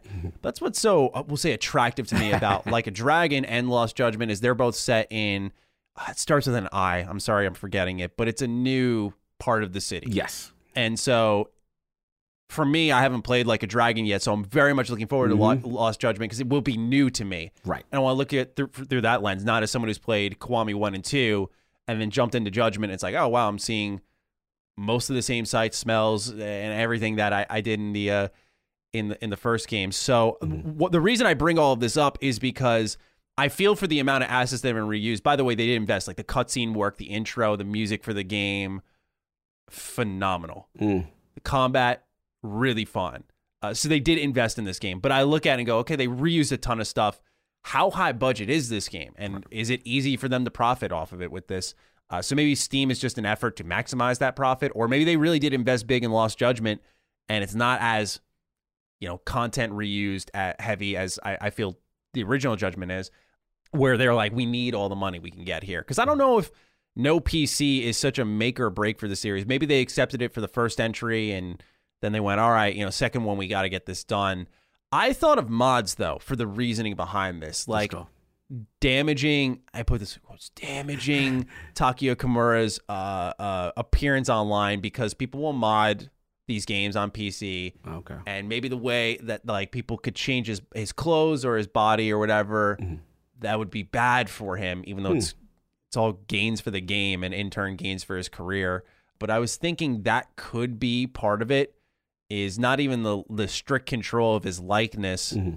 which you know, like I said, he can't even follow his own wife on yeah, Instagram. That's all cool. Yeah, and uh, that's that's on another level, man. Oh. And and then something like this, he's probably like, oh, that's tame of them. But yeah, I, am wondering if that's what bars the game from getting into the PC space is the mods. It's a good point. I didn't think about it. You know, obviously, you know, mods but it, it's still, Maddie, it's a level of strictness that I've I'm not. I wonder if it's a, just a cultural thing with the way actors and stuff are handled there, and it's just a level of of delicacy with with the likeness that they just don't want to risk because I've just never seen anything like that before. But yeah, mods is a possibility. Um, I will say this to your point as far as the PC legs and stuff. You know, I, I always butcher their name. I'm just going to call them RGG Studios because uh, you know what I'm talking about, Rio or whatever. So I thought it was interesting that they were kind of had their chest out about how well the Yakuza series was doing, and that how well that they're gonna keep like you know moving forward is going to stay turn based like how like a dragon was and that they, they promote like judgment is going to be for the traditional guys who liked it the old way. So when i hear mm-hmm. those statements to me moving forward this was the these were the future tenants. You know this style going forward Yeah. with, with like and so to now see them back away from it because of this, to me, I think they like the idea of it being on multiple platforms. We just had it on Xbox. They saw the success of that. They saw Game Pass. And they, they said financially it, it did well. It was one of the, they said mm-hmm. Ya- Yakuza was one of the highest selling, and it's got to be because it's on more devices, in my opinion. So it's very.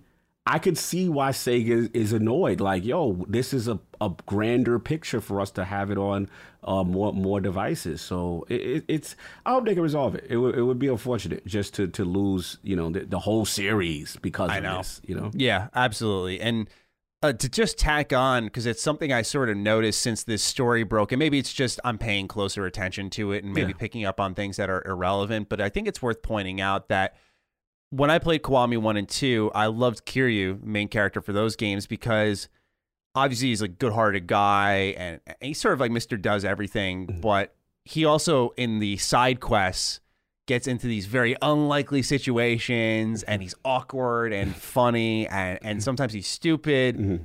I love that, right? Like sometimes they make him look a little goofy.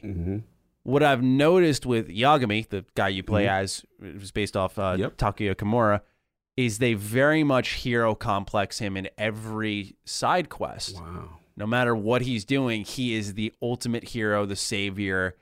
Um, and I get it because the game's judgment, it's about justice. So there's a theme there, but there's no, there hasn't been room for him to slip a little bit. Like, Gotcha. oops, what happened here? Like he never really gets caught up in that trouble in the side quests, which has been underwhelming because it's not like taking me on those twists and turns that a Yakuza Yes. uh, uh, uh, side quest typically does. Where you're like, why am I here in this room with like five guys with their shirts But off this now? Like that, yo, yeah. that's like a dragon. That's why I fell in love with it, bro. It, Yeah. Ichiban does the same. It's like, yo, what is going on here? Yeah. But continue, continue. Yeah, I was gonna say, just I think that's, I think that's part of it. I think they had their hand in the creative jar a little bit more, and I don't know if, like I said, I could just be seeing things that I'm just I'm overthinking, so I'm not gonna run away with it. Right. But I think it's worth taking note of that. Once again, they hero complex the fuck out of this dude, and he's a good character. But in the side quest, they fail to build that personality because it's just always like, Yeah. I'm here to save you, you know, and yeah, it's just yeah, it's Bro, something I, feel wanted you. to just mention. I, I, listen, I defer to you with, with the with the analysis, and th- that is interesting. Maybe because of the creative control aspect, they Mm-hmm. they want his image to look good. Yeah, they want his image. Yeah, good. This is a, this is a good topic, man. It's very like here i'm gonna point out a side quest on how i think it would sort of go Mm-hmm. it's a weird side quest because there is no even in judgment i'll say there's no quest, side quest that's like just very very normal we'll say Right. But how i think it would go in a yakuza game with kiryu versus mm. how it, it went in judgment uh, mm. so mild mild spoiler mm. but long story short there's this guy flying a drone around taking women's underwear from their from their clotheslines and you're like all right so, you know, of course, Yagami's like the hero of the day. And and you're running around and you track this guy down. His name's the Panty Professor, and you beat the fuck out of him, right? and so at the end of the day, he's like, You're weird, like, don't do that. And I'm like, I know for a damn fact that there would be like a moment of hesitation for Kiryu where he'd be like, hmm. No, no, like you know that's wrong, right? Like Right. eh, eh, you know, but they they can't do that. They just can't, and it's not like they need to do that because, like I said, it's fucking weird, right? Yeah. But I'm just saying that that type of humor is in those games, and I was like, it was. Of course, it's a little more serious judgment, but I'm just. I think Kiwami's story is was surprisingly serious. So was Kwami too. Like all of them are like, goo- like it's missing that goofiness in a lot of ways. I feel, and so just something I want to point out a more example I'm based. I'm with you. I, like I said, I, you've got the judgment experience. I got the like a drag experience, and literally what you said is the types of side quests that are in like a dragon that I fell in. I was like, what is this goofiness? They had one of them had me chasing like someone's pissing and urinating in, in, in the ocean and we gotta find out who did this. I'm like, what type Wait, of what? quest is this? Like, it's crazy. like, I was like, but it, and again, it, and, the, and the character puts themselves in those vulnerable, weird situations, and you get to see a different flavor it. And it's to your point, which I think is excellent, which because of this actor, because of his prestige and what's going on, they may not be allowed to. I don't think you're too far off for that. I don't think you're too far. It's possible, right? Mm-hmm. I think it's worth pointing out for the audience because it, it appears Judgment's coming to Game Pass at some point, so people will be able to get their hands on it soon. You can pay attention to that for yourself. Let me know if I'm wrong. Number seven, final bit of news here. We talked about this many months ago.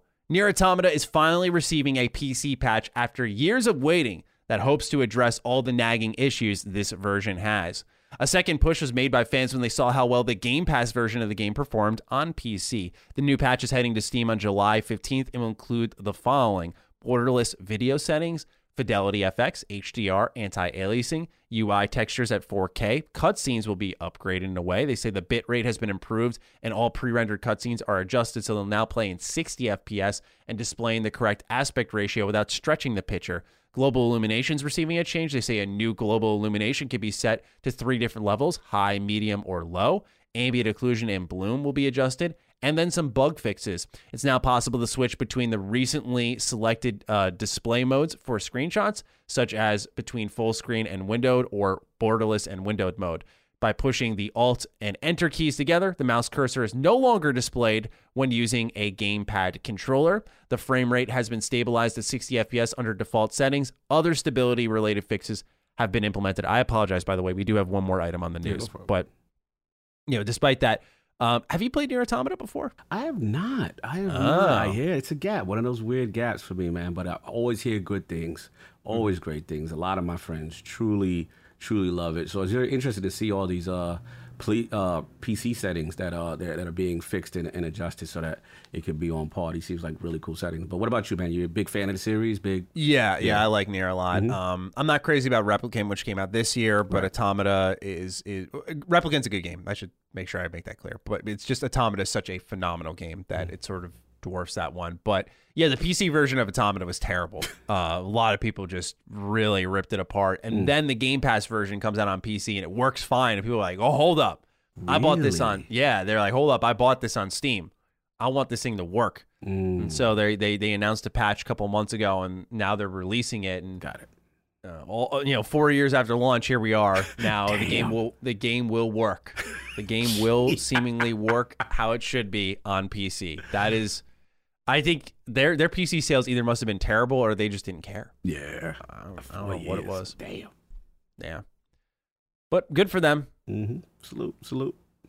Number eight, just a short little write up here. I personally don't have too much more to add, but um, Psychonauts 2 officially boasts a invincibility mode. It is an option for players to cut beneath the easy mode and attempt to make the game more accessible. It's able to be toggled on and off in the options, so nothing will be forced on the player. Hmm. I'm sure this will go well. yeah, yeah. You, listen, um, it, this is actually a little polarizing in the community. I, I found out that yeah, there's some people who you know are really against this kind of stuff, and I, I think I don't want to throw my souls guys under the bus because a lot of my souls, like you know, they don't like the easy modes. They don't like a lot of that stuff. They want the purity of it, and you know, I, I don't know. Like I don't really care too much to be angry either way about it, but I, you know, there is a part of me if it's like a if Psychonauts two does not, in my opinion, I haven't, I haven't played it, but it doesn't seem to sell itself as one of these games with these very high difficulty spikes. So it's just an interesting that I'm like, okay, they they they're considering putting this mode in, but. Hey, you know, people want to try it, knock themselves out. I mean, I don't know where you at with this. yeah, stuff. yeah. I'm of the mindset that this is a mode, and it's so it's like a difficulty, right? right. I don't see what there is to be up in arms about. Now, if we're talking Mm. like, hey, we've shifted the design of the game, we've changed X, Y, and Z, Right. this will affect all players on some way, shape, or form. Right. You have a right to be angry, I think. Uh, I'm of the mindset that once we start talking about the actual design of the game being altered, Right. um, where it is now impacting all players. Mm. I feel that's almost counterproductive to the issue. I feel like it's overcommitting to one side to address feedback when when you're leaving another side now. So yeah, when it comes to, of course, the Souls games have really carried this argument Yeah, for is. years and years. Um, and if they want to put a mode, that's fine. I really don't care if it's a mode.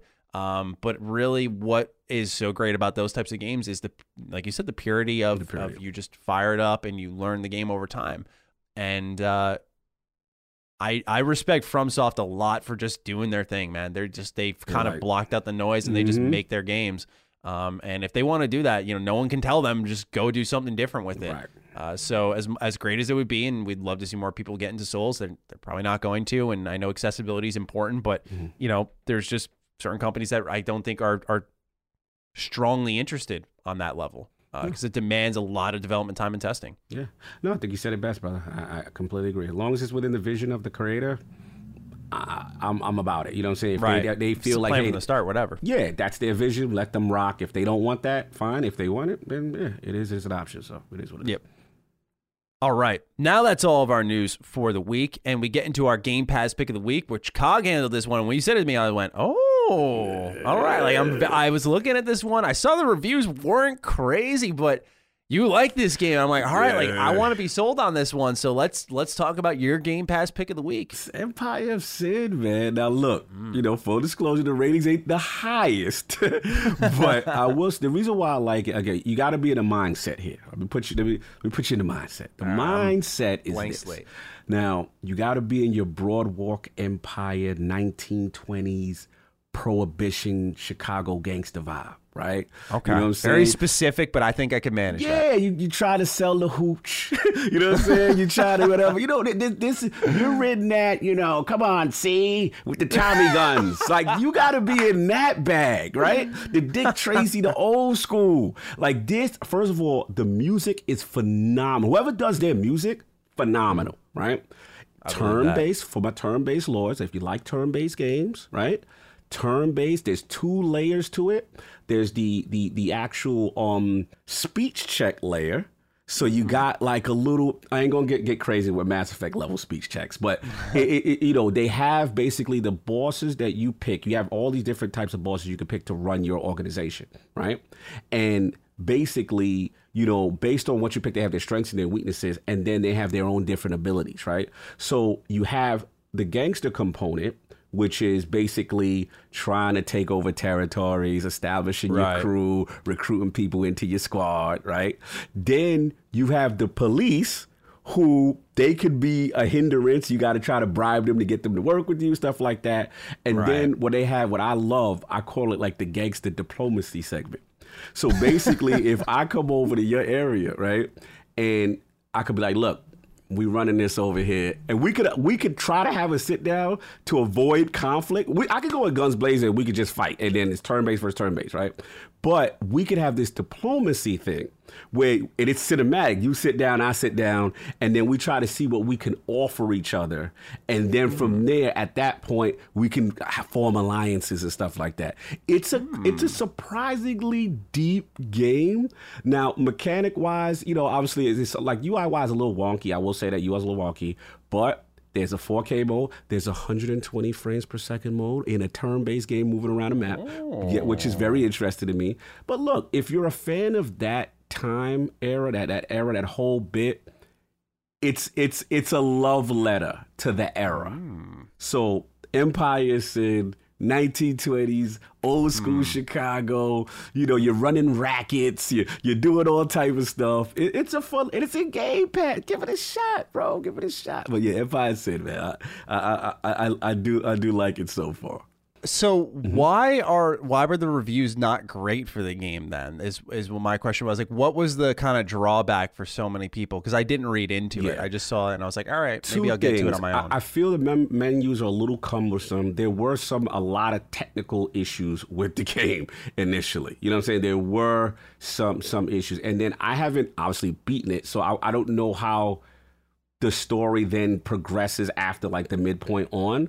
So I would assume it's the technical aspects and maybe the payoff in the end. Maybe people didn't you know feel it was the payoff. It was was as good. Mm-hmm. But I have to admit, if you like turn based and you like because I feel turn-based games either fall into a category, which is the gameplay itself is fun, but then there's no what I call strategy layer. Like XCOM has a strategy layer, with your base. Like this has a very in-depth strategy layer. And if you like that type of minutia, it's going to be for you. But for some, maybe it's just too cumbersome. And and the, uh, combined with the UI issues are a little wonky. I will say the UI is a little, bit. but it's still a fun game if you get again if you like turn-based and if you like the era. It reminds me of a game I played on my Switch. The reason I stopped was because the text was too tiny. That was back when that was a problem around the launch era of the Switch. Was like text was really hard to read for certain games, and mm-hmm. They had to adjust. It's called. I, I, was looking it up while you were talking. It's called mm. Phantom Doctrine, oh. and have you we just that? became bro. Are you serious? You know about yeah. that, Jay? That was yeah, absolutely. That's yeah, underrated, bro. I love yeah. Phantom Doctrine. I still got it. I gotta game. finish. I'm halfway through. yeah, that's my joy. That's the yeah. I, I, I interviewed that dev. I remember like they they were small little um joint Polish uh, studio. Yeah, that mm-hmm. game is it, it, it's espionage, it's spy. That's it's, what I love about yeah, it. Yeah. oh, bro, and, and, the same thing. Even the title screen music was absolutely phenomenal. And mm-hmm. um, you had to like you know if you get discovered, you had to change your base and stuff like that. They need to put that in Game Pass. Phantom Doctrine. Yeah, I know what you're talking about. It, yeah, yeah. I'm surprised it's not there. That seems like a really good fit for Game Pass. Yeah. Like it's just super underrated. Sad, sadly, I, I know enough on the background with them yeah, they went through some big creative issues with the publisher. And mm. then, yeah, now apparently they're making a two without the original team. The guy that made the original one is now going to do his own game. Yeah, wow. it's it's a mess. It, it's it didn't end well with that whole development wow. thing. Yeah, so I, I've been in communication with the dev. They're working on their own thing in the spirit of because apparently whatever they're going to call Phantom Doctrine two is not made by by them and it's not mm. blessed by them. So just a heads up on that one. Yeah, that last part is probably the most important. You yeah. know. All right, great pick of the week. I'm gonna have to look into that mm-hmm. when I when I uh, finish up Judgment. Mm-hmm. Five ending questions now to wrap up our show. First one, well, rather two questions, but they're quickies. Come from Callum Newson. Hey Dukes, I have two questions. One, Maddie, as the Game Pass library keeps changing every few months or so, will you do another Game Pass tier list in the future? I just wanted to wipe this off the list real quick. There has to be enough new stuff added and there for me to dive in because you know part of the allure of that video is like it's this movie. Yeah. Uh, so I don't want to take away from our show here and do w- monthly Game Pass videos on my mm-hmm. channel. Um, so I, I, even though I know that would do well on the channel, mm-hmm. so I'm like, let me wait for like enough stuff to be there, and I'll do a new tier list probably every year. Yeah. Is what I, I'll end up doing to sort of just satisfy the the woolly yeah, of, you of killed the audience. That. You killed that. Yeah, I, I, am I'm, I'm glad I did really well over mm-hmm. time. I was I was pleasantly surprised by that. Mm-hmm.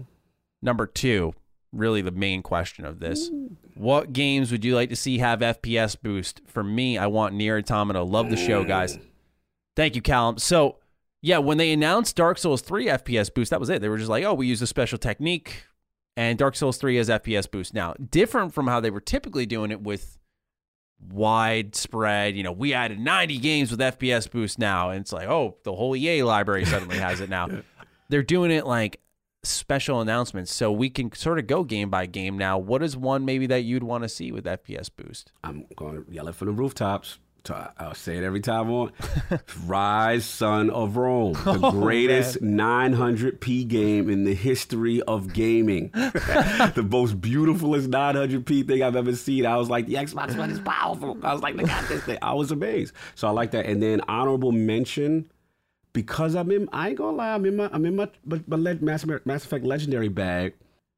There's a part of me. I, I gotta confess. There's a part of me is like God, I want to play Andromeda after I played like oh. just to I know, I know, mm. just, just to give it a fair shot with unbiased eyes right after the trilogy and with a frame bump.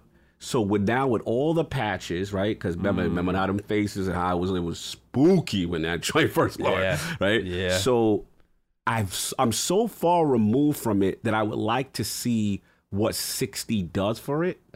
And I'm willing, after I finish the trilogy, to play Andromeda. So I think I think yeah, it's Rise of hmm. Andromeda. But what about you? Yo, am I am I am I, am I going too too far crazy with Andromeda? no, no, no. Just no, because here's the thing. Andromeda is I always say this, a fun game to play. Mm-hmm. I played it on PC when when I reviewed it, and it's a really fun game. And and it's you'd think because of how much I stand Mass Effect 3's multiplayer that you know, I would be all over Andromeda's, but just three was an era, man. Yeah, like, that's that's all I can define it as. Yeah. It was an era, Yes. a multiplayer that will never be touched again.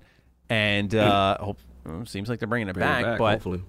you know, that aside, like yeah, I think FPS boost on Andromeda would would make a lot of people happy because it's just a fun game to play. Mm-hmm. It's characters and story and Yeah, yeah, all that. I, that. I'm less than less than enthusiastic on. I think Bioware feels the same because they just pretend the game doesn't exist now, which you know I understand. I, there's been there were some hints in in the new Mass Effect trail, trailer that they're combining the two, which would uh would not surprise me. Just you know wrap it in and just make it a small role now. yes, yes, yes.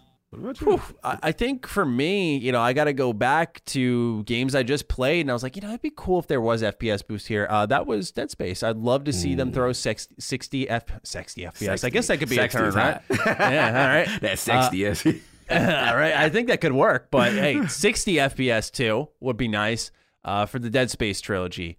Uh, you know, because I I my I, wanted to play Dead Space three with a buddy, and so he only had PC, so I had to hop on there. So that was the only one of the trilogy I played in 60. Luckily, I'm not one of those guys who's losing their mind between the FPS change, but for me, it's a this is nice. All right. This is God, nice. God bless so- you in that thirty though. God bless. God bless you. yeah, with that- right. Like I can, I can go through thirty. I, I really don't mind. Like Really? I, I, I don't. I, I like sixty a lot, but I when I go to thirty, I think it's because I play a lot of retro games. oh, okay. You know, I don't care. Like I just played SMT4 on my 3DS and, and put like 40 hours and beat it. It's like I don't care that it, it You're was it was man. probably You're it's a bunch better of pictures with like with special effects on it. Like at some point, it's just the visuals on the screen. You know, I don't.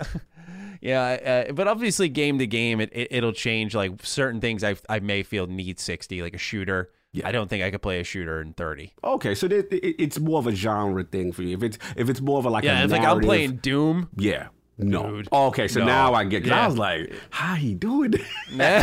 okay, now I get it. Now I get it. Now. Yeah. If it's like a, Doom, a narrative games. experience, uh, single player experience, and you know it's more about the world and stuff like that, you could deal. Yeah. You know what I'm saying? Yeah. Okay. Yeah, because you know there there if it's competitive, then frame data matters a lot. And it's Mm-hmm. like okay, we need sixty in a fighting game. We need sixty I in a shooting game, like hundred percent. So anything with like competitive elements or online elements, like I do want that sixty. But if it's if I'm running around in a, a world space or I'm going through single player levels, I got you. who's getting affected, man? Like I'm fine. You know? Got Others are, but I'm fine. you. Chill. Maddie's chilling. Number two, Zach Schaumler. Hey, Dukes. How do you guys take notes while you play games, or do you? I'd imagine the best strategy is just to pause occasionally and write down your thoughts, or is there another strategy I haven't thought of? P.S. I love the show, and COG has been a fantastic addition. Thank you for the effort you guys put into making this great content. Our pleasure, Zach. Do you, when you do content for the Iron Lords and stuff, for your podcast, anything you're mm-hmm. putting together, last word, do you mm-hmm. do you take notes at all when you play games? after. I, I don't do during. I know a lot of people do during. My memory's pretty good in the moment. Like I, I while I'm playing, I'm like I'll I'll like document key moments. I'm like, mm, okay, I don't like this or I love this. You know what I'm saying? and then uh, after the fact, after the session, I will play. But like I believe um maybe I don't know if E. I, I gotta ask E if he does it. Uh, like during I know a lot of my friends do, you know, when they when they they'll have like a side pad or have their tablet, you know what I'm saying, and they, they'll write stuff down, you know, kind of thing. But like I'm a person that I'll experience it and then, but I have to immediately once I'm done get to my computer or get to my you know whatever and then write the hey yeah i remember this this da da da and that's kind of how kind of i consume but i don't think i take notes per se i don't remember ever taking notes per se during but what about you I do during. I Yeah. do during if I'm Mhm. studying for a project or something because I don't trust my memory. okay I, I have a good memory, I'd say, but it can also be like Swiss cheese in certain Yeah. moments. And I, you know, I don't, I don't want to get into calling out people here, Let's but go, like I go. really, I genuinely, I remember reading a thread online once. It was a Twitter thread, and there were a bunch of like game reviewers just really puffing out their chest on the idea. They're like, I don't take notes at all when I play. I think it's about the natural experience of what sticks in your mind when you write, and I'm like, that's brave. I was like, that's brave because there's there's shit that you will like that you will forget, and it's Yes. just that simple. Uh, it really is. Uh, and so I am, you know, I'm not even doing this to to, to lift my platform up, but I just I genuinely do it because I don't want to forget something that someone in the audience may care about. Like it may be lower tier priority for me, but that thing may be significant for someone else. So I try to write down everything I can. Um, they're in notes that only like I would understand anyway, so yeah, it doesn't matter. Like they're just two second little write uh, write downs. It never really pulls me out of the game either because you know I get excited or I'm just like this sucks. And just, just scribble away. But yeah, it's uh, I do also. I don't even use my tablet for it. I commit it to memory almost when I use it with a pen and paper. Um, I like to do it that way. It feels like there's something a different connection with my brain there. Uh, when I'm typing, I'm almost in a flow mode. When I'm writing, though, it's like we're committing this to memory so we can speak more authoritatively. It's just a I see it's all process. mindset. I see yeah. the creative. yeah, like for me, yeah, like for me, I was like, I'm. Yeah, I do commit a, a uh, way probably way too much to memory, but like there's always I'm a person that I'm I'm the opposite where I when I type, then it starts coming back all I'm like, oh yeah, this, this, this, this, and then I'll have some key. Yeah, points to myself. But it's interesting how we, you know, each every person works individually and, and, and comes up with the content. But yeah, you you do a phenomenal job with that because it's very detailed, very extensive. You know what I'm saying, and stuff like that. So yeah, I could totally see see that working for you. Well, what's great is Elgato, you know, usually while I'm doing this for probably a reviewer project of some kind, and like Elgato has like game title and then file name, which by the way, this was not a thing for me for a while because I used Hauppauge, which is by the way, good, good product and good recording software. I used it for most of my career. Uh, but Elgato, just the ability to name your file before it actually saves is so helpful. So if I get a bug in the middle of my playthrough, I'm like, I want to show that in my review. I can name it like Assassin's Creed Unity floor bug. And it's like, now I know what to look for. So then I write my notes. And sometimes I won't even bother writing a note because I'll be like, I'll go into the video files and read the the file names and be like, okay, like right, I want to hit this, this, this, and then I'll I'll not rewatch them by the way, but I'll skim through them like click, click, click, and see what's there and be like, okay, right, I want to talk about this too. So sometimes it depends if I'm in my flow big time. It's like let's not break this moment because I want to experience this as as most normal consumers would. But yeah, yeah, it, it really depends. It's experience by experience. Yeah, good question. Andrew McGregor is next. Good day, Dukes. I had a conversation that got me thinking. I spoke to a father at a son's soccer match and we got into video games. He asked me what's my game. He was into COD. I told him I've played COD, but kind of like to try all sorts of games. It made me think as my son plays a lot of Rainbow Six Siege and other games. I generally try and play all games I really like the look of across all platforms with an ongoing FIFA career to fill in those blanks. However, it seems an anecdotal amount seem to play one game or a bet at best a handful. Handful, I said, a handful. Is this something others have seen? Could it become an issue? Or is it the industry just maturing? Am I just an old grump, not hip with the times? That's a good one. Um, so it seems. Shout out to Andrew. Um, yeah, it seems like he's more of a diverse portfolio gamer. Like you know, what I'm saying like kind of gets out there, plays different things.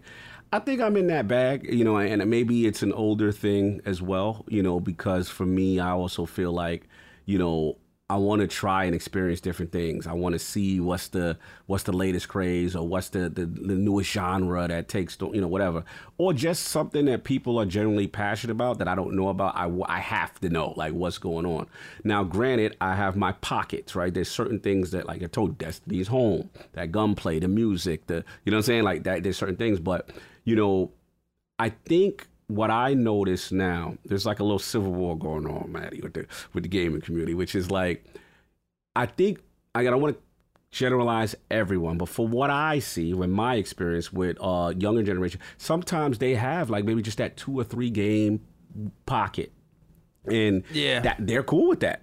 They're totally cool with that. They're like, yo, I play COD or I play this and maybe two other things, and that's it. And that's fine. You know what I'm saying? I don't not classify them as a gamer or a hardcore gamer or something like that. You know, um, I just think it's it's pockets. We all got our own pocket. And I think that it's fine. Whatever whatever you're doing, if that gives you enjoyment, even if it's that one game, like if that's giving you ultimate enjoyment and you just live in this world and that's all you want to do, fine. For me, I just like to. I'm like Andrew. Like I like to experience different things. I want to see what's going on in different genres. And then, to be honest, that's how I got into turn-based, bro. Because I mm-hmm. never played a turn-based game. It was PlayStation One, XCOM, UFC, Uf, UFO Defense. And I was like, what is this game? I was completely fooled. That was back when the box art, you had to, like, you know what I'm saying? They were fooled, like, oh, the box art look cool. Let me get it. Right, right, right. And the graphics weren't, weren't, weren't great. And I was just like, all right. But like me and the crew made a fun thing of it. Like we we, we land the Sky Ranger, six of us, so we like, all right, na- you, you, that's me. I'm you name me that. You know, we're naming the characters. All right, move me over there by the house. Put me on Overwatch. like I made a fun, and I started to get into this strategy game. I'm like, yo, these are mad fun. If I would have mm. never tried it, I would have never experienced anything like that, and completely like now turn based is a huge part of who I am as a gamer. So right. I, I just to, to, to conclude, I I feel like I think gamer it would be cool if they would try different things. You know what I'm saying, and see more things that you could learn more things that you might be into. But I don't killed. I don't, I'm not like the old, the old like grumpy old man. Like this the problem with the youth today, y'all. Mm. Y'all not out here. I, yeah. I, ain't on that. Yeah, you know, got it. But what, where are you at? I'm very curious with this with you. Where are you at uh, with this? I grew up a COD kid, right? So mm-hmm. I was that was my thing for many, many, many years, mm-hmm. and then I just had this spiritual awakening in 11th grade where I was like, I'm done. I mm. can't play this anymore. Mm. Uh, and I still like the occasional COD, but I just don't think I can ever go back to my days of endless multiplayer grinding. And I'd throw in Bioware RPGs in there. Like, that's the thing. There was a there was the boy still alive in there who who grew up on KOTOR, who grew up on Mass Effect, mm. replaying those games. You know, I'd throw in the occasional Bioware game, Death Row on the Xbox. You know, like I go back to my comfort areas. But outside of that, like I was a COD kid, and then I just had this spiritual awakening, and I don't know if if anyone wants to do a little Mr. Matty research. Mm-hmm. There is a video on my old YouTube channel, which is my Twitter handle, G27 status. You can look it up, mm-hmm. and it says like go subscribe to Mr. Matty Plays.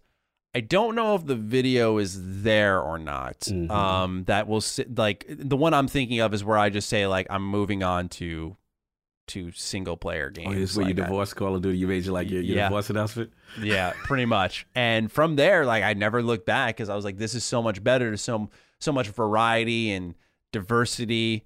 Uh, and that was really my flavor here on the channel. I remember making like Sly Cooper videos, and um, you know, yeah, just then in general, the enthusiasm of the games industry sort of pushed me to look into new things, try new things for me, that kind of you you talked about XCOM, that like, well, I like this. For me, it was Divinity Original Sin one. Ooh. You know, that was I was in college, and I remember just playing that one summer afternoon, and that that feeling I got of you know looking at the clock, it was four when I started, and then it was ten, and going, oh no, we got a problem on our hands, ladies and gentlemen, and that game was just spectacular.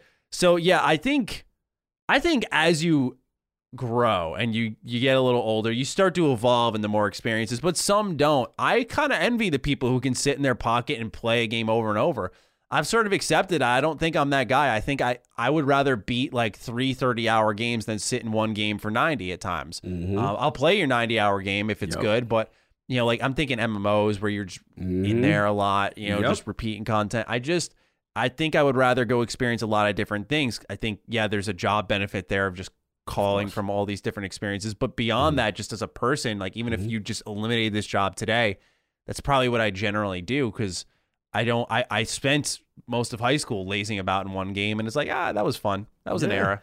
Yeah, no, bro. I, I, it's funny you said that because while you're talking, all I'm thinking about is Destiny, right?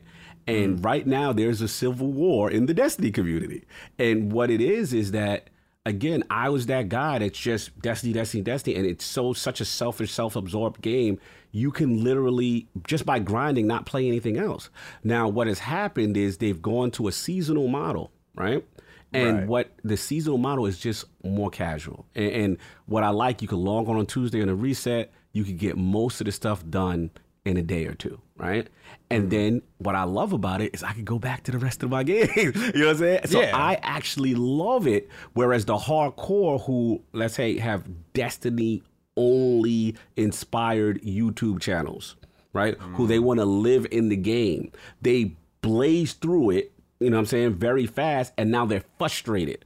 And my thing is, I'm like, bro, play other games. There's other stuff out here. But it's hard as a content creator. But that that's what It is. I'm in. I'm in that. I'm in that place where I love being able to get four or five, like you said, games finished, and I can still play Destiny occasionally. You know what I'm saying? And, and I just love just having all these different experiences under my belt. So I, I like where they're at right now. I agree. Full Metal McCoy's next. Hey, Duke men. Very random question, but what are your thoughts on the game Alpha Protocol from Obsidian? The spy genre is one of my favorites in all forms of media, and combining that with RPG mechanics sounds like my dream game. I just bought it off Amazon for 10 bucks and I'm looking forward to giving it a try despite the rough reviews. Do you think Obsidian deserves another crack at an espionage RPG? Thanks. Have you played this? No, but shout out to Full Metal McCoy. He made me research this. I researched this because of you. Oh, yo, yeah? that game looked cool. I never heard Yeah. of that game. I was like, it's Obsidian did some spy. J-. Now, granted, there was some jank. There was. Mm. there was- That's what. it. Ooh, I saw it.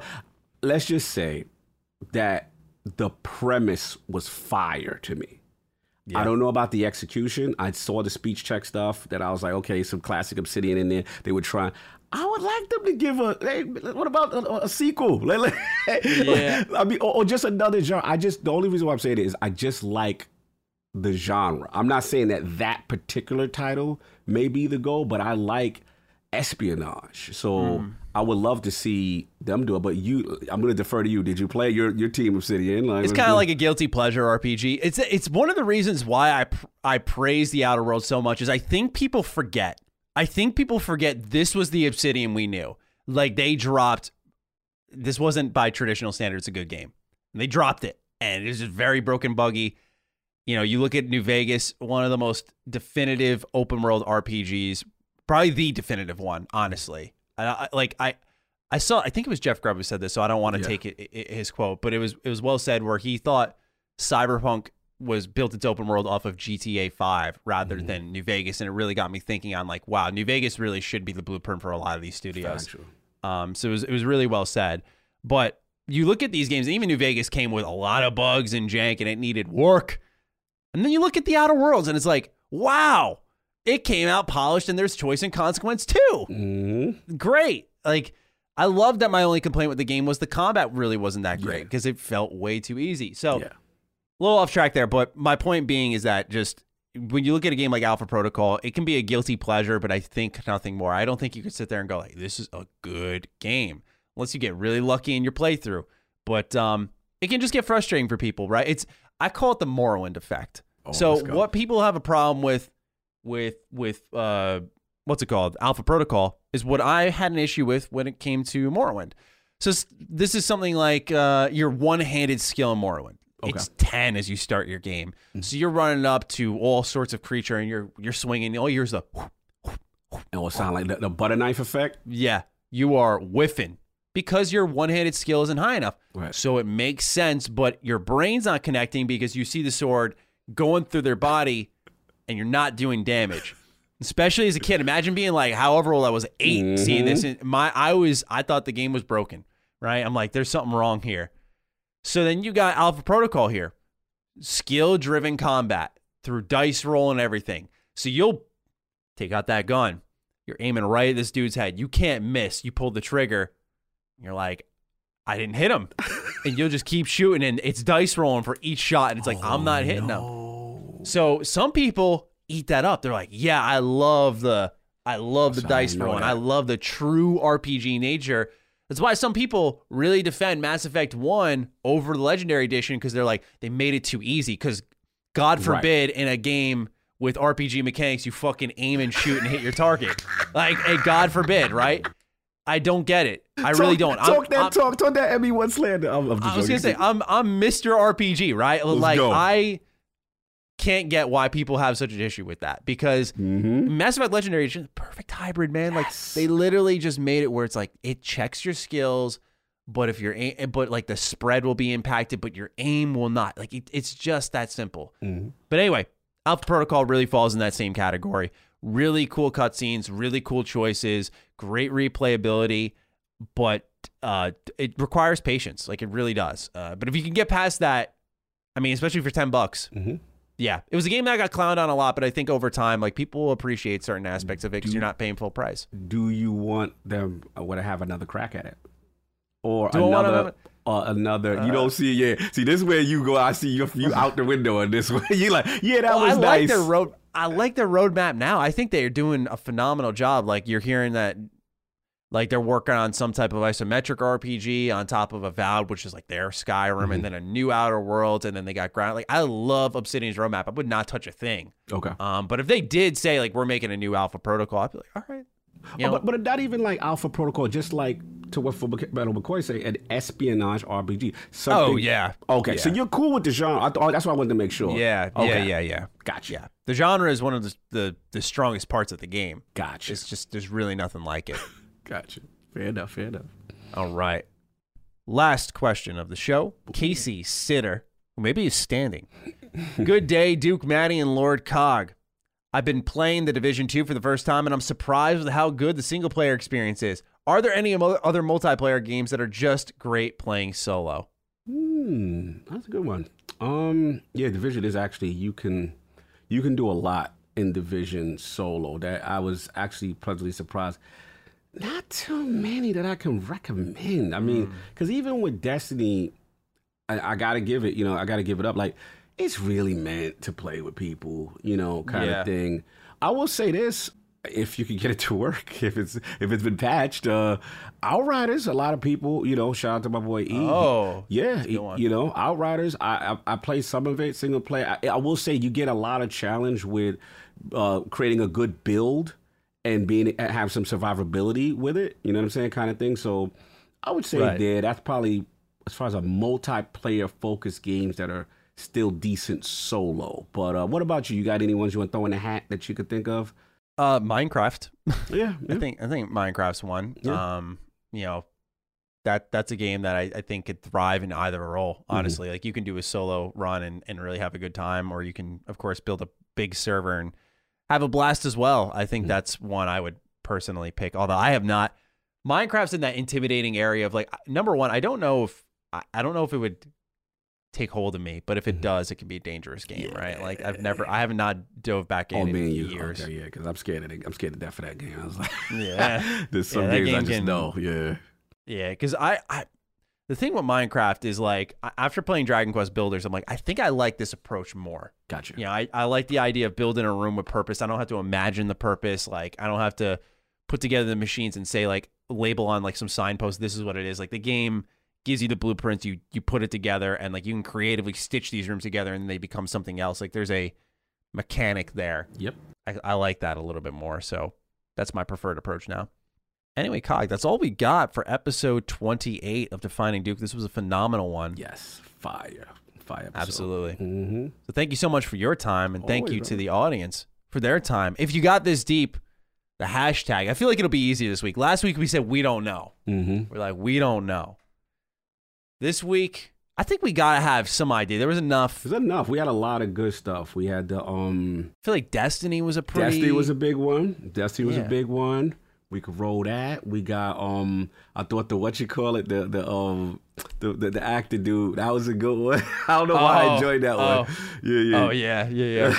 uh, hmm. The one with the Steve and the J. Oh, Yeah. yeah, yeah. The agency DD. yeah, I like that. I like that. Agency DD because I, I just find it funny that Johnny and Associates ain't trying to let him do that. No, Steve. You want to do Agency DD? We already know who to target too, right? It's Johnny, right? Like he puts his name in the top. we can roll that e- either one. Either one. I'm good. I like that. both. I No, like Agency DD. No doubt. Got this deep. Let us know in the comments. Tag us on Twitter. Hashtag Agency DD. Looking forward to interacting with you. Thanking you for watching our show. We appreciate you all so much. And until episode 29, take good care of yourselves or don't. Have a mediocre day, whichever works for you. Peace out. Peace. Defining Duke, an Xbox podcast, is a product and trademark of Last Stand Media and Colin's Last Stand LLC and is recorded from the good old USA. The show was conceived by Matthew Mr. Matty Plays Schroeder and me, Colin Moriarty, and is written and produced by Matthew Schroeder. Defining Duke's executive producer is Dustin Furman, and the show is edited by associate producer Ben Smith. All of Last Stand's theme music is by Ramon Narvaez. As you know, all of Last Stand Media's shows, including Defining Duke, are fan-funded on Patreon at patreon.com slash laststandmedia. The following names are at the producer support level or higher on Patreon, and we're grateful for your kindness and generosity.